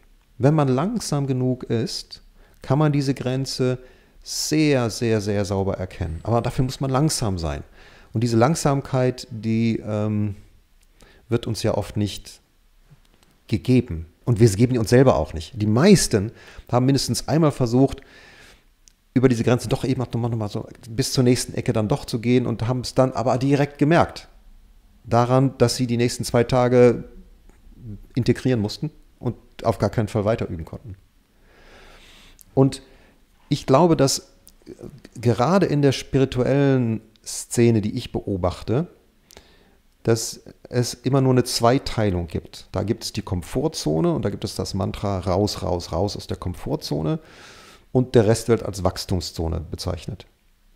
Mit fast der logischen Konsequenz, dass die Menschen über Grenzen, über die Traumagrenze rausgeschoben werden oder eingeladen werden, darüber hinaus zu gehen oder nicht gestoppt werden, darüber hinaus zu gehen. Also die verschiedenen Varianten habe ich schon erlebt. Mit der Folge, dass die Menschen retraumatisiert werden, dass sie dann wieder zurückfallen, dass zwar was Spektakuläres unterwegs passiert ist, aber dass nicht wirklich ein innerer Fortschritt passiert ist. Mit der Folge, dass sie dann noch ein Seminar buchen müssen und noch ein Seminar buchen müssen, weil sie sind ja nicht wirklich weitergekommen. Eigentlich ist das aus meiner Sicht manchmal ein perfides Geschäftsmodell, das so zu handhaben. Vielleicht sind sie ja auch noch gerade alle in den Kinderschuhen, überhaupt so eine Bewusstseinsweiterentwicklung. Das ist ja noch relativ neu, wenn man in der Geschichte zurückschaut. Irgendwie, wenn du 50 Jahre zurückschaust oder so oder 100 Jahre zurück, gab es das alles in der Form ja nicht. Und ich denke, wir entwickeln das alle gerade erst. Das ist dann jetzt, da hast du eine positivere Sichtweise als ich. Ich glaube, der Buddhismus und die Form des Buddhismus, die gibt es schon ein bisschen länger. Es ist nur noch nicht so weit verbreitet in unserer Kultur. Es könnte so leicht verbreitet sein. Man könnte oder man sollte, denke ich, oder ich würde mich freuen, wenn solche Sachen in Schulen unterrichtet werden. Also weil das einfach dazugehört. Wie kommst du überhaupt auf dich selber und auf das Leben klar? Aber, also Achtsamkeit finde ich eine ganz wichtige Botschaft. Also egal, wo die herkommt, die Achtsamkeit auf die inneren Signale. Also an welcher Stelle macht sich jetzt zum Beispiel diese Grenze schon ein bisschen im Voraus bemerkbar, die Grenze zwischen Wachstum und Traumatisierung und wo und wie macht die sich bemerkbar? Wenn ich dort Achtsamkeit entwickle, dann brauche ich nur noch ein bisschen langsam zu sein an dieser Stelle und dann werde ich wissen, wann ich stoppen muss. Und dann werde ich das auch kommunizieren lernen können. Also für mich gibt es dieses als Werkzeug in dieser Welt, also ich lerne meine eigenen Grenzen kennen, die verändern sich auch schon mal nach Tagesform. Ich lerne sie selber zu respektieren, das ist eine eigene Aufgabe, ist nicht dasselbe. Und das Dritte ist, ich lerne sie nach außen zu vertreten. Und wenn ich diese 3 Werkzeuge handeln kann, dann kann ich mich in alles eigentlich schon mal hineinbegeben, weil ich weiß, ich werde wissen, das ist viel zu kompliziert. Was man stattdessen machen kann, ist, man entwirft einfach ein Modell und das lernen dann alle und da halten sich alle dran. Ist doch viel einfacher. Aber das ist wirklich dieser archetypische Konflikt, den ich gerade sehe, zwischen diesem autoritären Zentralismus auf der einen Seite mit, und dieser Selbstermächtigung jedes einzelnen Menschen auf allen Ebenen, ganzheitlich, also emotional, spirituell, intellektuell, gesundheitlich und so weiter. Menschen, die eigenverantwortliche Entscheidungen treffen und nicht ihre Entscheidung auch allen anderen aufzwingen. Da ist eben der Totalitätsanspruch nicht. Ja, ich muss natürlich aufpassen, dass ich es selber nicht auch mache, weil das ist ja ein Modell, was ich entwickle, das Modell der Selbstermächtigung. Auch das kann ja dazu führen, dass Leute das dogmatisieren und versuchen zu zentralisieren und daraus irgendwelche Aufgaben abzuleiten, die dann jeder machen muss. Jeden Morgen musst du mal eine Viertelstunde in dich hineinhorchen und auf jeden Fall alle inneren Zeichen hören, ob du willst oder nicht. Also Angst kann sich in alles hineinfressen und alles korrumpieren. Stell den integersten Menschen mit Angst in eine Position von Macht und du wirst zusehen können, wie seine Integrität erodiert. Ich denke, das spielt jetzt auch viel mit rein. Ich denke nicht, dass alle irgendwie Teil einer Riesenverschwörung sind, aber wenn du denen nur genug Angst machst und diese Twitter-Nachrichten von irgendwelchen chinesischen Accounts an lokale Politiker beispielsweise in Italien ist nur ein Beispiel von vielen. Und wenn von vielen Seiten sowas kommt und du von vermeintlichen Experten jetzt auf einmal überall die Meldungen bekommst, es ist alles super gefährlich, dann wird deine Angst, deine Existenzvernichtungsangst, die wird angetriggert, die wird angeschoben, die wird aktualisiert. Und wenn wir genug Angst haben, egal bei welchem Gefühl, wenn das Gefühl eine bestimmte Intensität überschreitet, spült das klare Denken weg. Das funktioniert dann nicht mehr. Und wenn wir zu viel Angst haben, wenn wir also so viel Angst haben, dass es zu viel, zu schnell jetzt ist, dann können wir nur noch reflexhaft handeln. Wir können nicht mehr überlegt handeln. Das funktioniert nicht mehr. Die Forderung ist unrealistisch. Leider bekam das ja jetzt der Dauerzustand. Also ist die permanente Notlage, in der wir nie mehr nachdenken können. Irgendwie. Genau. Das ist das, was ich gerade erlebe. Es wird immer eine neue Angstbotschaft platziert, die wieder dieselben Angstreaktionen erzeugen soll, weil auch klar ist, dass immer dieselbe Angstbotschaft an Wirksamkeit mit der Zeit nachlässt. Vor allen Dingen dann, wenn ich erleben muss, dass ja gar nicht dieses Könnte eingetreten ist. Das ist ja das Wort des Jahres, aus meiner Sicht das Wort des Jahres, des letzten Jahres, könnte. Es könnte alles Mögliche passieren. Uns könnte auch jetzt gleich der Himmel auf den Kopf fallen. Könnte auch sein. Die Wahrscheinlichkeit ist ziemlich klein, verschwindend gering, würde ich mal denken. Aber es könnte sein. Und mit diesem Könnte sind wir, seit einem Jahr werden wir durch die Gegend gescheucht. Und wenn du das mal beobachtest, in jeder Nachricht steht das immer nur als Möglichkeit. Die neuen Virusvarianten könnten möglicherweise. Ich koche vor Wut, ne, ganz ehrlich. Also der Grund, warum ich klarkomme, ist, ich meditiere auch, ich gehe auch in die Natur, ich habe gute Freunde, aber es macht mich wahnsinnig. Also ein gewisser Teil von mir ist am Schäumen. Und so wie ich das sehe, sollte eine Regierung niemals einen Lockdown machen. Selbst wenn hier die Pest umgeht, selbst wenn hier ein Krieg ausbricht, einfach gar nicht. Die sollen uns beraten, Hilfe anbieten, cool. Aber wie die Menschen mit dieser Beratung und dem Hilfsangebot umgehen, sollen sie sich selbst entscheiden. Und ich denke, was dann passiert in einer Gesellschaft, ist, dass sobald es tatsächlich zu sehr viel mehr Kranken und Todesfällen kommt, werden die Menschen von selber sagen, ja, bleibe ich vielleicht lieber drin oder gehe vielleicht lieber nicht zu Person XY oder so, weil sie einfach einen Überlebenstrieb haben und auch andere nicht umbringen wollen. Das ist eine natürliche Reaktion und durch dieses Try and Error wird sich das dann einpegeln. Zusätzlich Beratung, ja bitte, Unterstützung, wenn es geht. Aber das ist die natürliche Reaktion. Und dass dieser Standpunkt überhaupt so ein urliberales Ding irgendwie, auch linkes eigentlich, wenn man links als austeritätskritisch nimmt, diese Position findet momentan gar nicht statt im medialen Diskurs. Und wenn du sie sagst, dann bist du schon der verrückte, wahnsinnige Gefährder, Schwurbler. Die findet auch derzeit im linken offiziellen Diskurs nicht statt. Da findet immer nur das Narrativ statt, wir müssen solidarisch sein. Solidarisch sein bedeutet, wir halten uns an die Regeln, die Regierung aufstellt. Das findet gerade auch im linken Spektrum statt, was mich völlig erschüttert. Also links heißt für mich genau hinschauen, kritisch sein und, wie du das gerade gesagt hast, autoritären Strukturen etwas entgegensetzen. Ich meine, eigentlich will ich in diesen Begriffen auch schon gar nicht mehr denken, links und rechts, weil ich denke, es ist genauso vereinfacht wie oben und unten. Es könnte genauso gut hinten und vorne sein. Es ist genauso willkürlich, weil in der französischen Nationalversammlung sie links und rechts gesessen haben, links pro Monarchie, gegen Monarchie, rechts dafür. Und dann hat sich das aber auch gewandelt durch die Geschichte. Und Goebbels meinte, die Nazis wären die deutschen Linken. Nach dem Krieg sind sie aber rechts. Und ich verstehe schon, dass heute verschiedene Gruppen gibt, dass heute rechts eher rassistisch ist oder nationalistisch.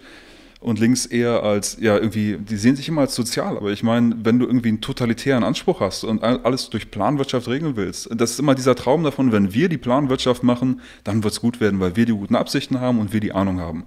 Und deswegen funktioniert das mit dem Totalitarismus bei uns. Ich glaube nicht. Ja, also ich mache auch den Unterschied zwischen befürworte ich autoritäre Strukturen oder nicht. Oder versuche ich dagegen zu kämpfen. Das ist für mich der Unterschied. Und da sehe ich gerade Erschreckendes in der öffentlichen bisherigen Parteienlandschaft, dass durch die Bank autoritäre Strukturen gerade mindestens durchgewunken werden, aber es wird sich ihnen nicht entgegengestellt. Ich habe Sarah Wagenknecht beobachtet in den letzten Monaten, habe gehofft und gezittert und mit ihr gebibbert, dass sie so langsam um die Ecke kommt, und millimeterweise von Woche zu Woche sehe ich da eine Veränderung. Ich baue gar nicht auf Politiker oder Politik an sich. Ich denke, das muss von Menschen ausgehen, irgendwie Bildung, Eigenverantwortung, die sich verbreitet, in jedem kleinen Punkt, wo auch immer das geht. Dass wir Menschlichkeit entwickeln, respektvolles Miteinander, irgendwie, dass Menschen in sich stark werden, dass das cool ist. Irgendwie diese ganzen, sag ich mal, Freiheitskämpfe der Vergangenheit und so. Und du kannst denen auch genug Sachen vorwerfen. Wenn jetzt die Gründerväter der USA nimmst, beispielsweise, waren auch Rassisten, hatten auch Sklaven und alles sowas. Aber für ihre Zeit hatten sie eine sehr freiheitliche Verfassung ausgearbeitet, die heute natürlich nicht mehr respektiert wird, aber die für ihre Zeit echt stark war. Und das war echt eine Riesenleistung. Und dann über die Jahrhunderte weiter und so weiter, so ein Freiheitskampf, der auch stattgefunden hat, und Ideen und das alles ernst ist. Das, irgendwann haben wir das vergessen und nee, heute ist ja alles cool, wir brauchen uns gar keine Sorgen mehr machen. Der Regierung heute kann man vertrauen, wir sind jetzt die Guten. Und, also ich glaube, jede Polis, also jede Gemeinschaft hat eine natürliche Grenze, innerhalb dessen sowas wie eine zwischenmenschliche Solidarität problemlos funktioniert. Also wenn du jetzt hier über die Straße läufst und vor dir bricht jemand zusammen, dann gehst du hin und hilfst ihm auf und fragst ihn, wie geht's dir und was wenn genug soziales Kapital da ist. Es gibt bestimmt auch Gesellschaften, wo selbst das nicht mehr stattfindet. So, aber ne, wenn die dann schon so zertrümmert sind, aber in einer noch einigermaßen funktionierenden Gemeinschaft wird das funktionieren können. Wenn aber jetzt irgendwie am anderen Ende von Berlin jemand zusammenbricht und macht einen Twitter, dann werden die meisten mit den Schultern zucken. Wobei es auch so Crowdfunding-Sachen gibt, oder? Also es gibt die, aus meiner Sicht, die Solidarität im bekannten Rahmen. Also wenn ein Freund von mir in Not ist, dann bin ich da. Und es gibt dann eine stellvertretende Solidarität. Und die muss wie mit neuer Energie geschoben werden. Auch die Sozialsysteme sind ja eine stellvertretende Solidarität. Genau. Ich kenne ja nicht den Menschen, für den ich Steuern zahle, der dann davon Sozialhilfe bekommt. Und alles, was da über diesen Rahmen der Solidarität, des bekannten Rahmens hinausgeht, ist eine hochkünstliche Solidarität, die mit ganz anderen Mechanismen funktioniert. Ich denke, heutzutage ist wichtig, dass die Leute Mitgefühl haben mit irgendwas, was passiert, und dass sie das Gefühl haben, ich kann ja was tun, um denen zu helfen, wenn es darum geht, dass sie spenden. Da gibt es auch irgendwie Studien dazu, welche Bedingungen müssen erfüllt sein, dass Leute freiwillig was spenden. Also das ist persönliches Mitgefühl, und du musst das Gefühl haben, dass die Leute unverschuldet auch in die Situation gekommen sind und dass deine Hilfe auch tatsächlich bei denen ankommt. Insofern, diese Größe und Solidarität, da sind bestimmt Faktoren dabei, die auch irgendwie in das ganze Sozialgefüge mit reinspielen. Das Entscheidende, was ich immer wieder sehe, ist, hast du überhaupt das Recht zu herrschen? Also dieses Recht auf Herrschaft an sich sehe ich als das große Gift in der Gesellschaft, weil das ständig Leute korrumpiert. Sobald einer diese Machtposition hat, wird er von dieser Machtposition korrumpiert oder man versucht, sie von außen zu korrumpieren. Es nimmt die Rechenschaftspflicht weg. Du hast plötzlich das Recht, über irgendjemand zu sagen, das wird jetzt so und so verteilt, dein Zeug an den anderen. Und ich muss nicht wirklich dafür gerade stehen. Und das ist jetzt einfach so, weil ich es gesagt habe. Und ich habe hier den Hammer der Staatsmacht hinter mir und das ist jetzt so, und wenn jemand anders gewählt wird, darf er das machen, aber irgendjemand darf es immer machen. Und dann wird diese Position, diese Institution an sich immer größer und immer unrechenschaftspflichtiger, und dass das an sich das Gift ist und dass das Ziel ist, solche Positionen in der Gesellschaft an sich abzubauen. Also meine Utopie, der Leitstern ist, jeder Mensch gehört sich selbst, keiner darf irgendjemandem anderen irgendwie was tun, wegnehmen, sonst was. Und wie kommt man dahin? Genau, weil das, was wir gerade vorfinden, sieht deutlich anders aus. Ich teile diese Vision. Ich glaube, dass das möglich ist, in Menschengemeinschaften genauso miteinander zu sein, dass das entspannt aushandelbar ist, ohne dass da jemand den Hut aufhaben muss. Sondern dass es klar ist, wenn irgendwo eine Not entsteht, dann findet sich eine Lösung. Und weil es diese natürliche menschliche Solidarität gibt, ich möchte nicht, das ist ein doofes Gefühl für mich, wenn ich weiß, neben mir ist jemand gerade, dem geht es nicht gut. Die meisten Menschen sind tatsächlich so. Die meisten Menschen sind auch nachweislich glücklicher, wenn sie einen Teil ihres Einkommens spenden an andere. Nur wenn der Staat die sowieso schon die Hälfte wegnimmt und verteilt, dann denkst du, hey, ich habe echt nichts mehr und der Job sollte eigentlich erledigt sein. Und dann siehst du, wird diese soziale Verantwortung ausgelagert an diesen Staat, der sie nicht richtig übernimmt. Da wird dann das natürliche Solidaritätsgefühl durch so diese stellvertretende Solidaritätssysteme ersetzt, und das erodiert dann auch schon mal wieder das natürliche Solidaritätsgefühl, aus meiner Sicht. Die Einheiten, die Sozialeinheiten, die ich gerade hier vorfinde, sind ein Staat ist natürlich viel zu groß, um das von einer menschlichen Warte aus zu überblicken. Bei 83 Millionen, ich bitte dich, was das ist, das völlig Unfassbares. Ich kann schon eine Demo mit 500 Leuten nicht überblicken. Das ist, aber ich kann dann, wenn ich durch die Demo durchgehe, dann kann ich einen Schwarz hier halten, einen Schwarz da halten, dann kann ich mir das so langsam runterbrechen. Das kann ich wahrscheinlich in der Größenordnung von 500 bis 1000 Menschen, kann ich das noch irgendwie hinkriegen im Laufe der Zeit, dass ich die Menschen dahinter kennenlerne. Aber alles, was größer ist, wird super schnell sofort nicht mehr handhabbar. Aber muss man das handhaben? Sag mal, ich verstehe mich als Teil einer Weltgemeinschaft mit, weiß nicht, 8 Milliarden Menschen, und das sind alle meine Brüder und Schwestern und wir sind alle irgendwie eine Familie. Und ich kann das in einem abstrakten Sinne für mich handhaben, dass ich irgendwie Solidarität mit jedem empfinde. So. Warte mal, jetzt müssen wir kurz mal ein bisschen Klartext reden. Also die allermeisten Menschen auf dieser Welt sind zu diesem aktuellen Zeitpunkt deutlich beschissener dran als du. Ja. Wenn du all das, was du geben kannst, in die Waagschale wirfst, wird es diesen Menschen immer noch nicht weniger beschissen gehen. Was meinst du mit all dem, was ich geben kann? Also dein ganzes Geld, dein ganzes Engagement, deine ganze Zeit. Da gibt es verschiedene Arten zu geben. Soll ich das jetzt quasi verteilen an alle anderen der Welt, oder soll ich das auf eine Weise nutzen, die ich meine, dass das allen zugutekommt? Ja, da wird es dann schon wieder schwierig. Ne? Wie wirst du das dann nutzen, ohne dass du der Entropie folgst und es gleichmäßig verteilst? Da ist meine Frage nicht, was die Welt braucht, sondern Frage, was dich lebendig macht, und dann geh und tu das. Denn was die Welt braucht, sind Menschen, die lebendig geworden sind. Das ist von Howard Thurman das Zitat. Also lebendig werden, das Leben in sich manifestieren. Ich bin Leben, das Leben will, inmitten von Leben, das Leben will, wie Schweizer sagt, nur eben nicht auf Kosten des anderen Lebens. Also ich will lebendig werden, will mich so kreativ, lebendig wie möglich ausdrücken und dadurch irgendwie das Leben, die Kreativität an sich fördern. Mit jedem T-Shirt, was du kaufst, mit jedem technischen Gerät, was du kaufst, lebst du auf Kosten anderer. Ist das immer Win-Lose? Kann es nicht auch Win-Win sein? Kann nicht jemand ein T-Shirt produzieren, mir verkaufen, er gewinnt und ich gewinne? Praktisch nicht. Praktisch nicht. Theoretisch ist das vorstellbar, aber das ist nicht das, was wir hier vorfinden. Praktisch ist jeder Schritt, den wir hier in Europa machen, den wir hier in Deutschland machen, ist auf den Köpfen von ausgebeuteten Menschen im Rest der Welt. Ja, das ist tatsächlich so. Das bitte immer klar haben. Ja. wenn wir von Menschheitsfamilie reden, dann sind wir in der Menschheitsfamilie die, die auf den Köpfen der anderen Kolonialismus hat nie wirklich aufgehört. Sklaverei in dem Sinne auch nicht. Es ist heute nur eine andere Form. Das Kapitalismus ohne Rassismus gibt es nicht, weil du kannst diese Ungleichheit immer nur aufrechterhalten. Kapitalismus, finde ich, ist so ein schwieriges Wort. Wenn du glaubst, dass andere Menschen weniger verdient haben als ich. Was ist Kapitalismus? Ich habe den letzten Teil jetzt nicht verstanden. Also Kapitalismus aus meiner Sicht funktioniert nicht ohne Rassismus. Was ist Kapitalismus dann? Hm.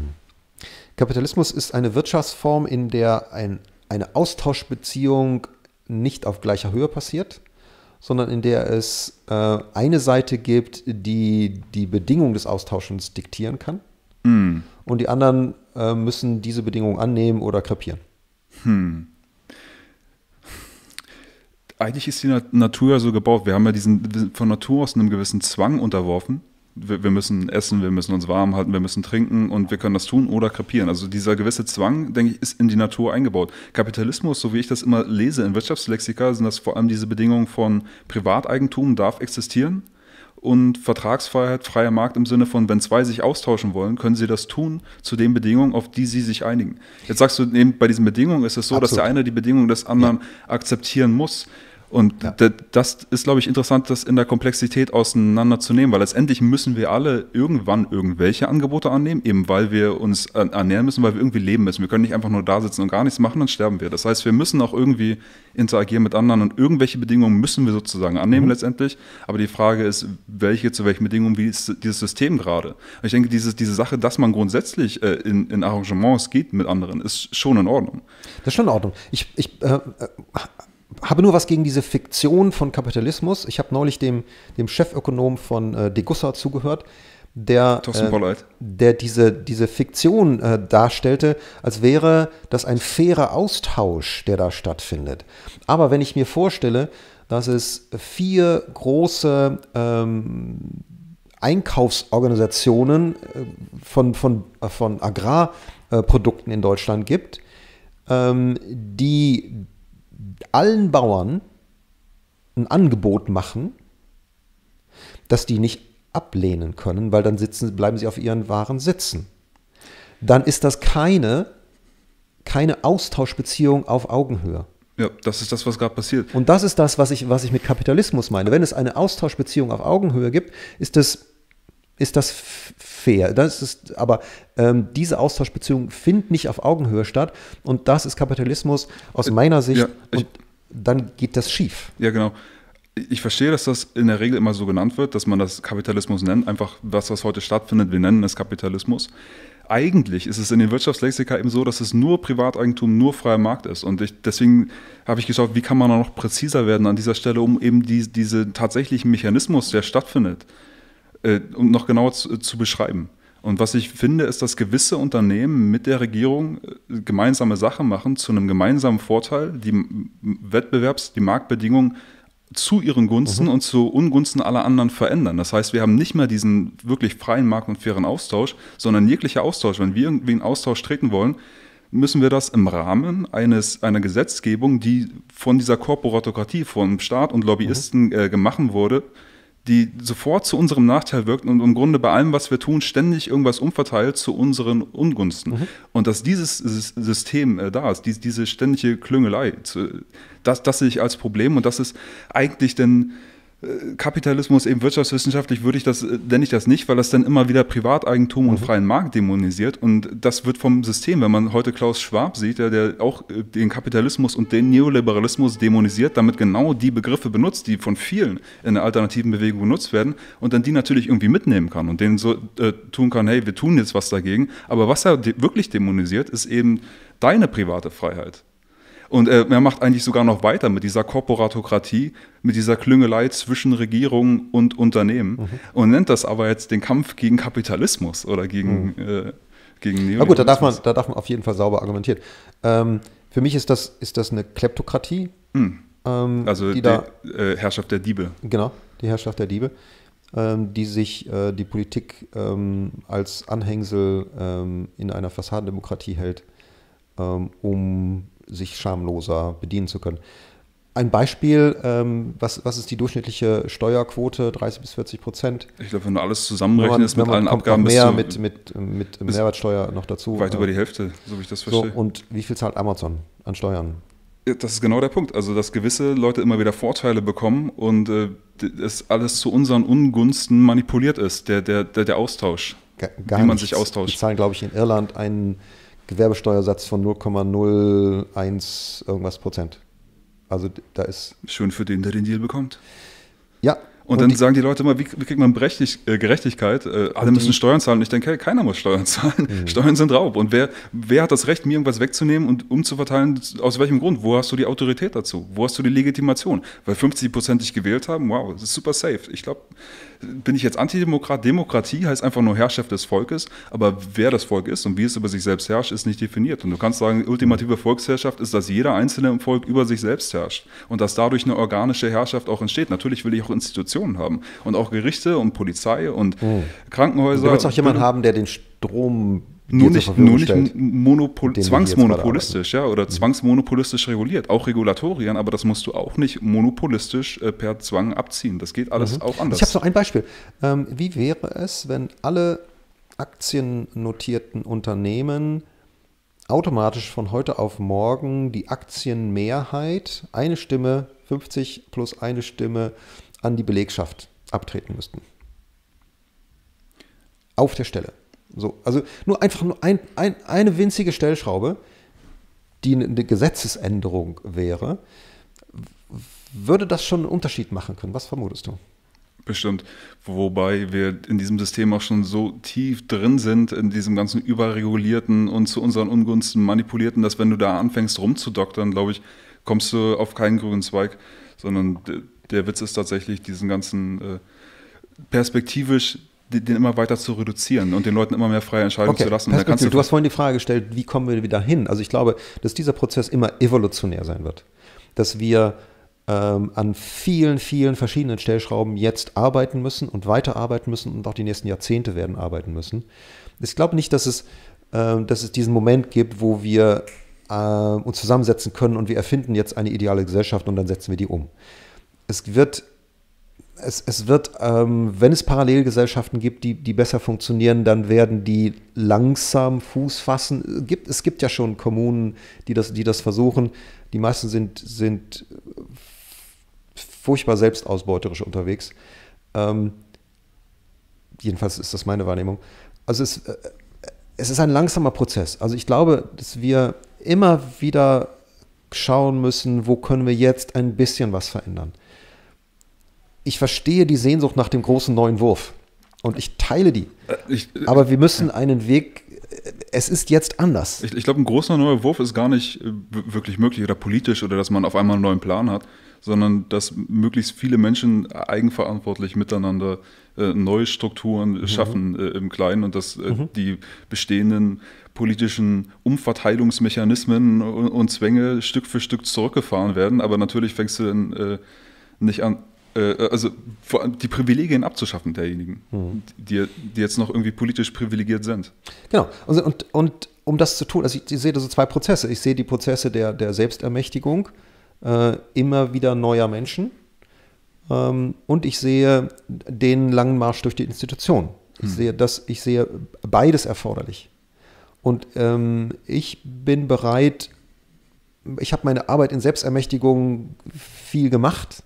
Ich glaube, ich habe da ein bisschen was geschafft und ich bin jetzt bereit, den Marsch durch die Institutionen zu starten. Jetzt bin ich bewundernswert, jeder, der da irgendwie sagt, fast 60, jetzt gehe ich da. Ich habe den Mut, das zu tun. Ich finde es ja wirklich, wirklich stark. Also ich persönlich halte mich von Politik sehr weit fern. Ja. Ich habe auch die Basis gesehen und dachte, okay, interessant, aber will ich wirklich in eine politische Partei? Und die Antwort ist für mich, nein, ich will anders. Du darfst uns aber bitte wählen. Ja, warum nicht? Ja. Nee, ganz im Ernst, wen würde ich sonst wählen? Ich meine, genau. Also wenn wir nur die Nichtwähler mobilisieren können oder nur die Hälfte der Nichtwähler mobilisieren können, dann hätten wir auf jeden Fall ein so viel politisches Gewicht, dass wir an den Stellschrauben, die du gerade benannt hast, ein bisschen was verändern können. Und parallel dazu bist dann du vielleicht unterwegs und schaffst diese Parallelstrukturen und winkst uns ab und zu und sagst, wir sind noch im selben Weg. Hm. Ich glaube, ich habe mal so ein Bild gemacht in einer Rede von einem toten Blauwal. Ich habe gesagt, stell dir vor, da ist ein Blauwal im Amazonas, trifft auf einen Piranha. Der Piranha sagt zum Blauwal, was machst du denn hier? Du gehörst doch in den Ozean. Sagt der Blauwal, ist mir scheißegal, wo ich bin sowieso sterbenskrank, dreht sich um und stirbt. So, dann liegt der tote Blauwal im Amazonas und der Piranha sagt, ach du Scheiße. Was ist, wenn das Ding hier verrottet, dann vergiftet uns das Gewässer auf Jahrzehnte. Puh, was machen wir denn jetzt? Okay, ich habe einen robusten Magen, sagt der Piranha und sagt, ich beiß mal ein Stück von ab und kriege das auch verdaut. Da beiße ich noch ein Stück von ab und dann schwimmt er ein Stück zurück und sieht gar nichts. Sieht da nur Blauwal und seine Fraßspuren sieht er gar nicht. Und dann will er schon frustriert aufgeben und dann sieht er aus dem Augenwinkel einen anderen Piranha und dann da noch einen und da noch einen. Und das ist so mein Bild. Wir brauchen einen Schwarm von Piranhas, um diesen toten Blauwal des alten Gesellschaftsvertrages abzuarbeiten. Ja. Ja, ich denke, das geht dann letztendlich alles Hand in Hand, sowohl was in politischen Parteien abgeht, als auch individuelles Engagement. Da gibt es ja diese 10%-Regel in einer Gesellschaft, dass wenn 10% in einer Gesellschaft eine Idee übernommen haben, dass dann auf einmal diese Idee überall ist und jeder kennt sie. Und vorher ist das irgendwie noch eine kleine Minderheit, man will Teil der Masse sein und ich will noch nichts mit denen zu tun haben, aber sobald du merkst, diese Minderheit ist auf 10% angewachsen, ist es, als würden sich alle gleichzeitig dort dann umdrehen, okay, was ist das jetzt? Und schauen es sich wirklich an. Und dann kennen sie es zumindest. Und wenn du diese ganzen Informationen, und diese 10% werden ja in der Regel aktive 10% sein. Also es gibt ja in jeder Gesellschaft gibt es eine breite Mehrheit von Menschen, die genug zu tun haben, als dass sie sich noch darüber hinaus engagieren könnten. So, die machen halt einfach mit. Und dann gibt es Akteure, die schrauben daran, dass es so bleibt, wie es ist. Und dann gibt es hoffentlich viele Akteure, die daran arbeiten, dass es sich verändert. Und ich glaube, wir müssen nicht 50% Mehrheit werden, weil diese breite Masse, die sind in ihrer Existenz agieren, sind die voll auf beschäftigt. Oder die haben zu viel Angst oder die werden das nicht mitbewegen, das Schiff. Aber es braucht nicht eine Mehrheit, es braucht eine kritische Masse, die den Status Quo-Kräften etwas entgegengesetzt. Ja, es waren immer engagierte Minderheiten, die irgendwie Sachen vorangebracht haben und die letztendlich, wenn diese Minderheit eben groß genug anwächst, dass dann Mehrheit auf einmal sich dann umschwenkt. Ja. Ja, keine Ahnung, es ist die verrückteste Zeit aller Zeiten. Ich wage nicht vorher zu sagen, wo es kommt. Ich denke, alles ist möglich, aber der einzige Weg, wie man weitermachen kann, ist eben konsequent, das weiterzumachen. Ja. Sachlich, respektvoll. Ich hab vor einigen Jahren das Buch Der Mythos des Sisyphos von Albert Camus gelesen. Ich fand es sehr schwer verdauliche Lektüre, aber sehr lohnenswerte Lektüre. Albert Camus sagt, in absurden Zeiten, und ich denke mal, das können wir auf jeden Fall sagen, er sagt, es gibt drei Möglichkeiten. Ich kann entweder mich umbringen, ich sage, das halte ich nicht aus. Das verwirft er. Er sagt, es gibt auch die Möglichkeit des transzendenten Sprungs. Ich kann mich also in irgendwelche spirituellen Fantasien flüchten und kann sagen, ja, so, oder im nächsten Leben wird alles besser. Auch das verwirft er. Und der dritte Weg, sagt er, ist der Weg des Sisyphos. Jeden Tag den Stein anzupacken und ihn zu rollen, auch wenn ich fast zuverlässig weiß, dass der mir wieder runterrollen wird und es trotzdem zu tun. Das ist irgendwie schon heldenhaft, ja. Und der letzte Satz in dem Buch, das ist die Gemeinheit schlechthin, er sagt, man müsse sich Sisyphos als einen glücklichen Menschen vorstellen. Hm. Also mich bewegt das immer. Ja, ich finde schon. Und dadurch kommt er etwas tut, was getan werden muss. Ja. Und das ist das, was wie ich mein Leben begreife. Man findet dadurch so einen wirklich himmlischen Frieden, kann man schon sagen. Also das ist, der Lohn ist in der Tat an sich. Und, ja. Und nicht in der, also ich höre das auf Demonstrationen immer, die Leute, die sagen, ja, aber es müssten doch viel mehr sein, es müssten doch viel mehr sein und dann ganz verzweifelt sind. Ja, freu dich über die, die schon da sind. Ja, klingt jetzt natürlich wieder so, wie wir sind die Guten und die anderen sind natürlich auch davon überzeugt, dass sie das Gute tun und jeden Tag wieder das Gute tun. So, und dann sind es halt zwei Sisyphosse und dann... Der Unterschied ist eben nur, dass wir nicht totalitär sind mit dem Ganzen, sondern das ist schon ein ganz entscheidender Unterschied, finde ich. Ja. Dass also, wir reden nicht nur von Selbstverantwortung, ist tatsächlich so. Ich will keinem was aufzwingen und mache es auch nicht. Und andere Leute wollen das aber gerade. Hm. Das ist heikel. Diese Gefahr besteht natürlich immer. Also auch der Gutmensch kann sich in Totalitarismus verlaufen, wenn er nur fest genug davon überzeugt ist, dass an seinem Wesen der Rest der Welt auch genesen müsste. Wenn er eine tolle Idee hat, dann kann das sein, dass er versuchen wird, die anderen dazu zu zwingen, diese Idee auch als toll anzuerkennen. Also diese Gefahr besteht immer. Also muss ich das immer bei jedem Engagement auch, das darf immer mitlaufen. Und man darf sich immer gute Freunde an die Seite wünschen, die einen dann stoppen, wenn man selber in solche Fahrwasser kommt. Ja, dieser Wert des klassischen Liberalismus, oder das war ja auch im Grunde die ursprüngliche Linke, so was klassisches Liberales, wir brauchen keinen König, sondern wir können uns selbst regieren, natürlich, dann erstmal über Parlament, aber halt diese Idee des sich selbst Regierens. Und dass das als Ideal einfach recht verloren gegangen ist in der Kultur, habe ich den Eindruck. Und ich denke, das auch wieder zu etablieren. Und, ja, und vor allen Dingen, ne, nach meinem ganzen Modell, die ich vorher entwickelt habe, ist das vor allen Dingen eine Arbeit an den inneren Ängsten. Hm. Weil wenn ich viel Angst habe, ist das scheißegal, was für gute Ideen ich habe, weil da komme ich nicht mehr hin. Dann handle ich nur noch reflexhaft, ich hau irgendwo drauf, ich laufe irgendwo weg oder ich erstarre. Und das ist ja das, was wir gerade meistens, die Leute laufen wie Zombies durch die Gegend. Ja, ich denke auch, also die Leute scheitern ja tatsächlich, denke ich, nicht intellektuell daran, dass das ja alles total absurd ist. Es ist offensichtlich, es springt dich an mit jedem einzelnen Punkt, ja, aber du bist überfordert und bist emotional überfordert. Das heißt, die Aufgabe ist tatsächlich nicht den Leuten über PCR-Tests sagen, okay, ich meine, wenn jemand dafür empfänglich ist und das hören will, cool. Aber grundsätzlich ist es, denke ich, auch eine sehr große Aufgabe, die Leute erstmal so stark zu machen, dass sie überhaupt mit der Wahrheit umgehen können. Mhm. Ja. Ja. Was für ein großartiges Schlusswort, oder? Dietmar, war super geil, dass du da warst. Und ich wünsche dir viel Erfolg bei allem weiterhin.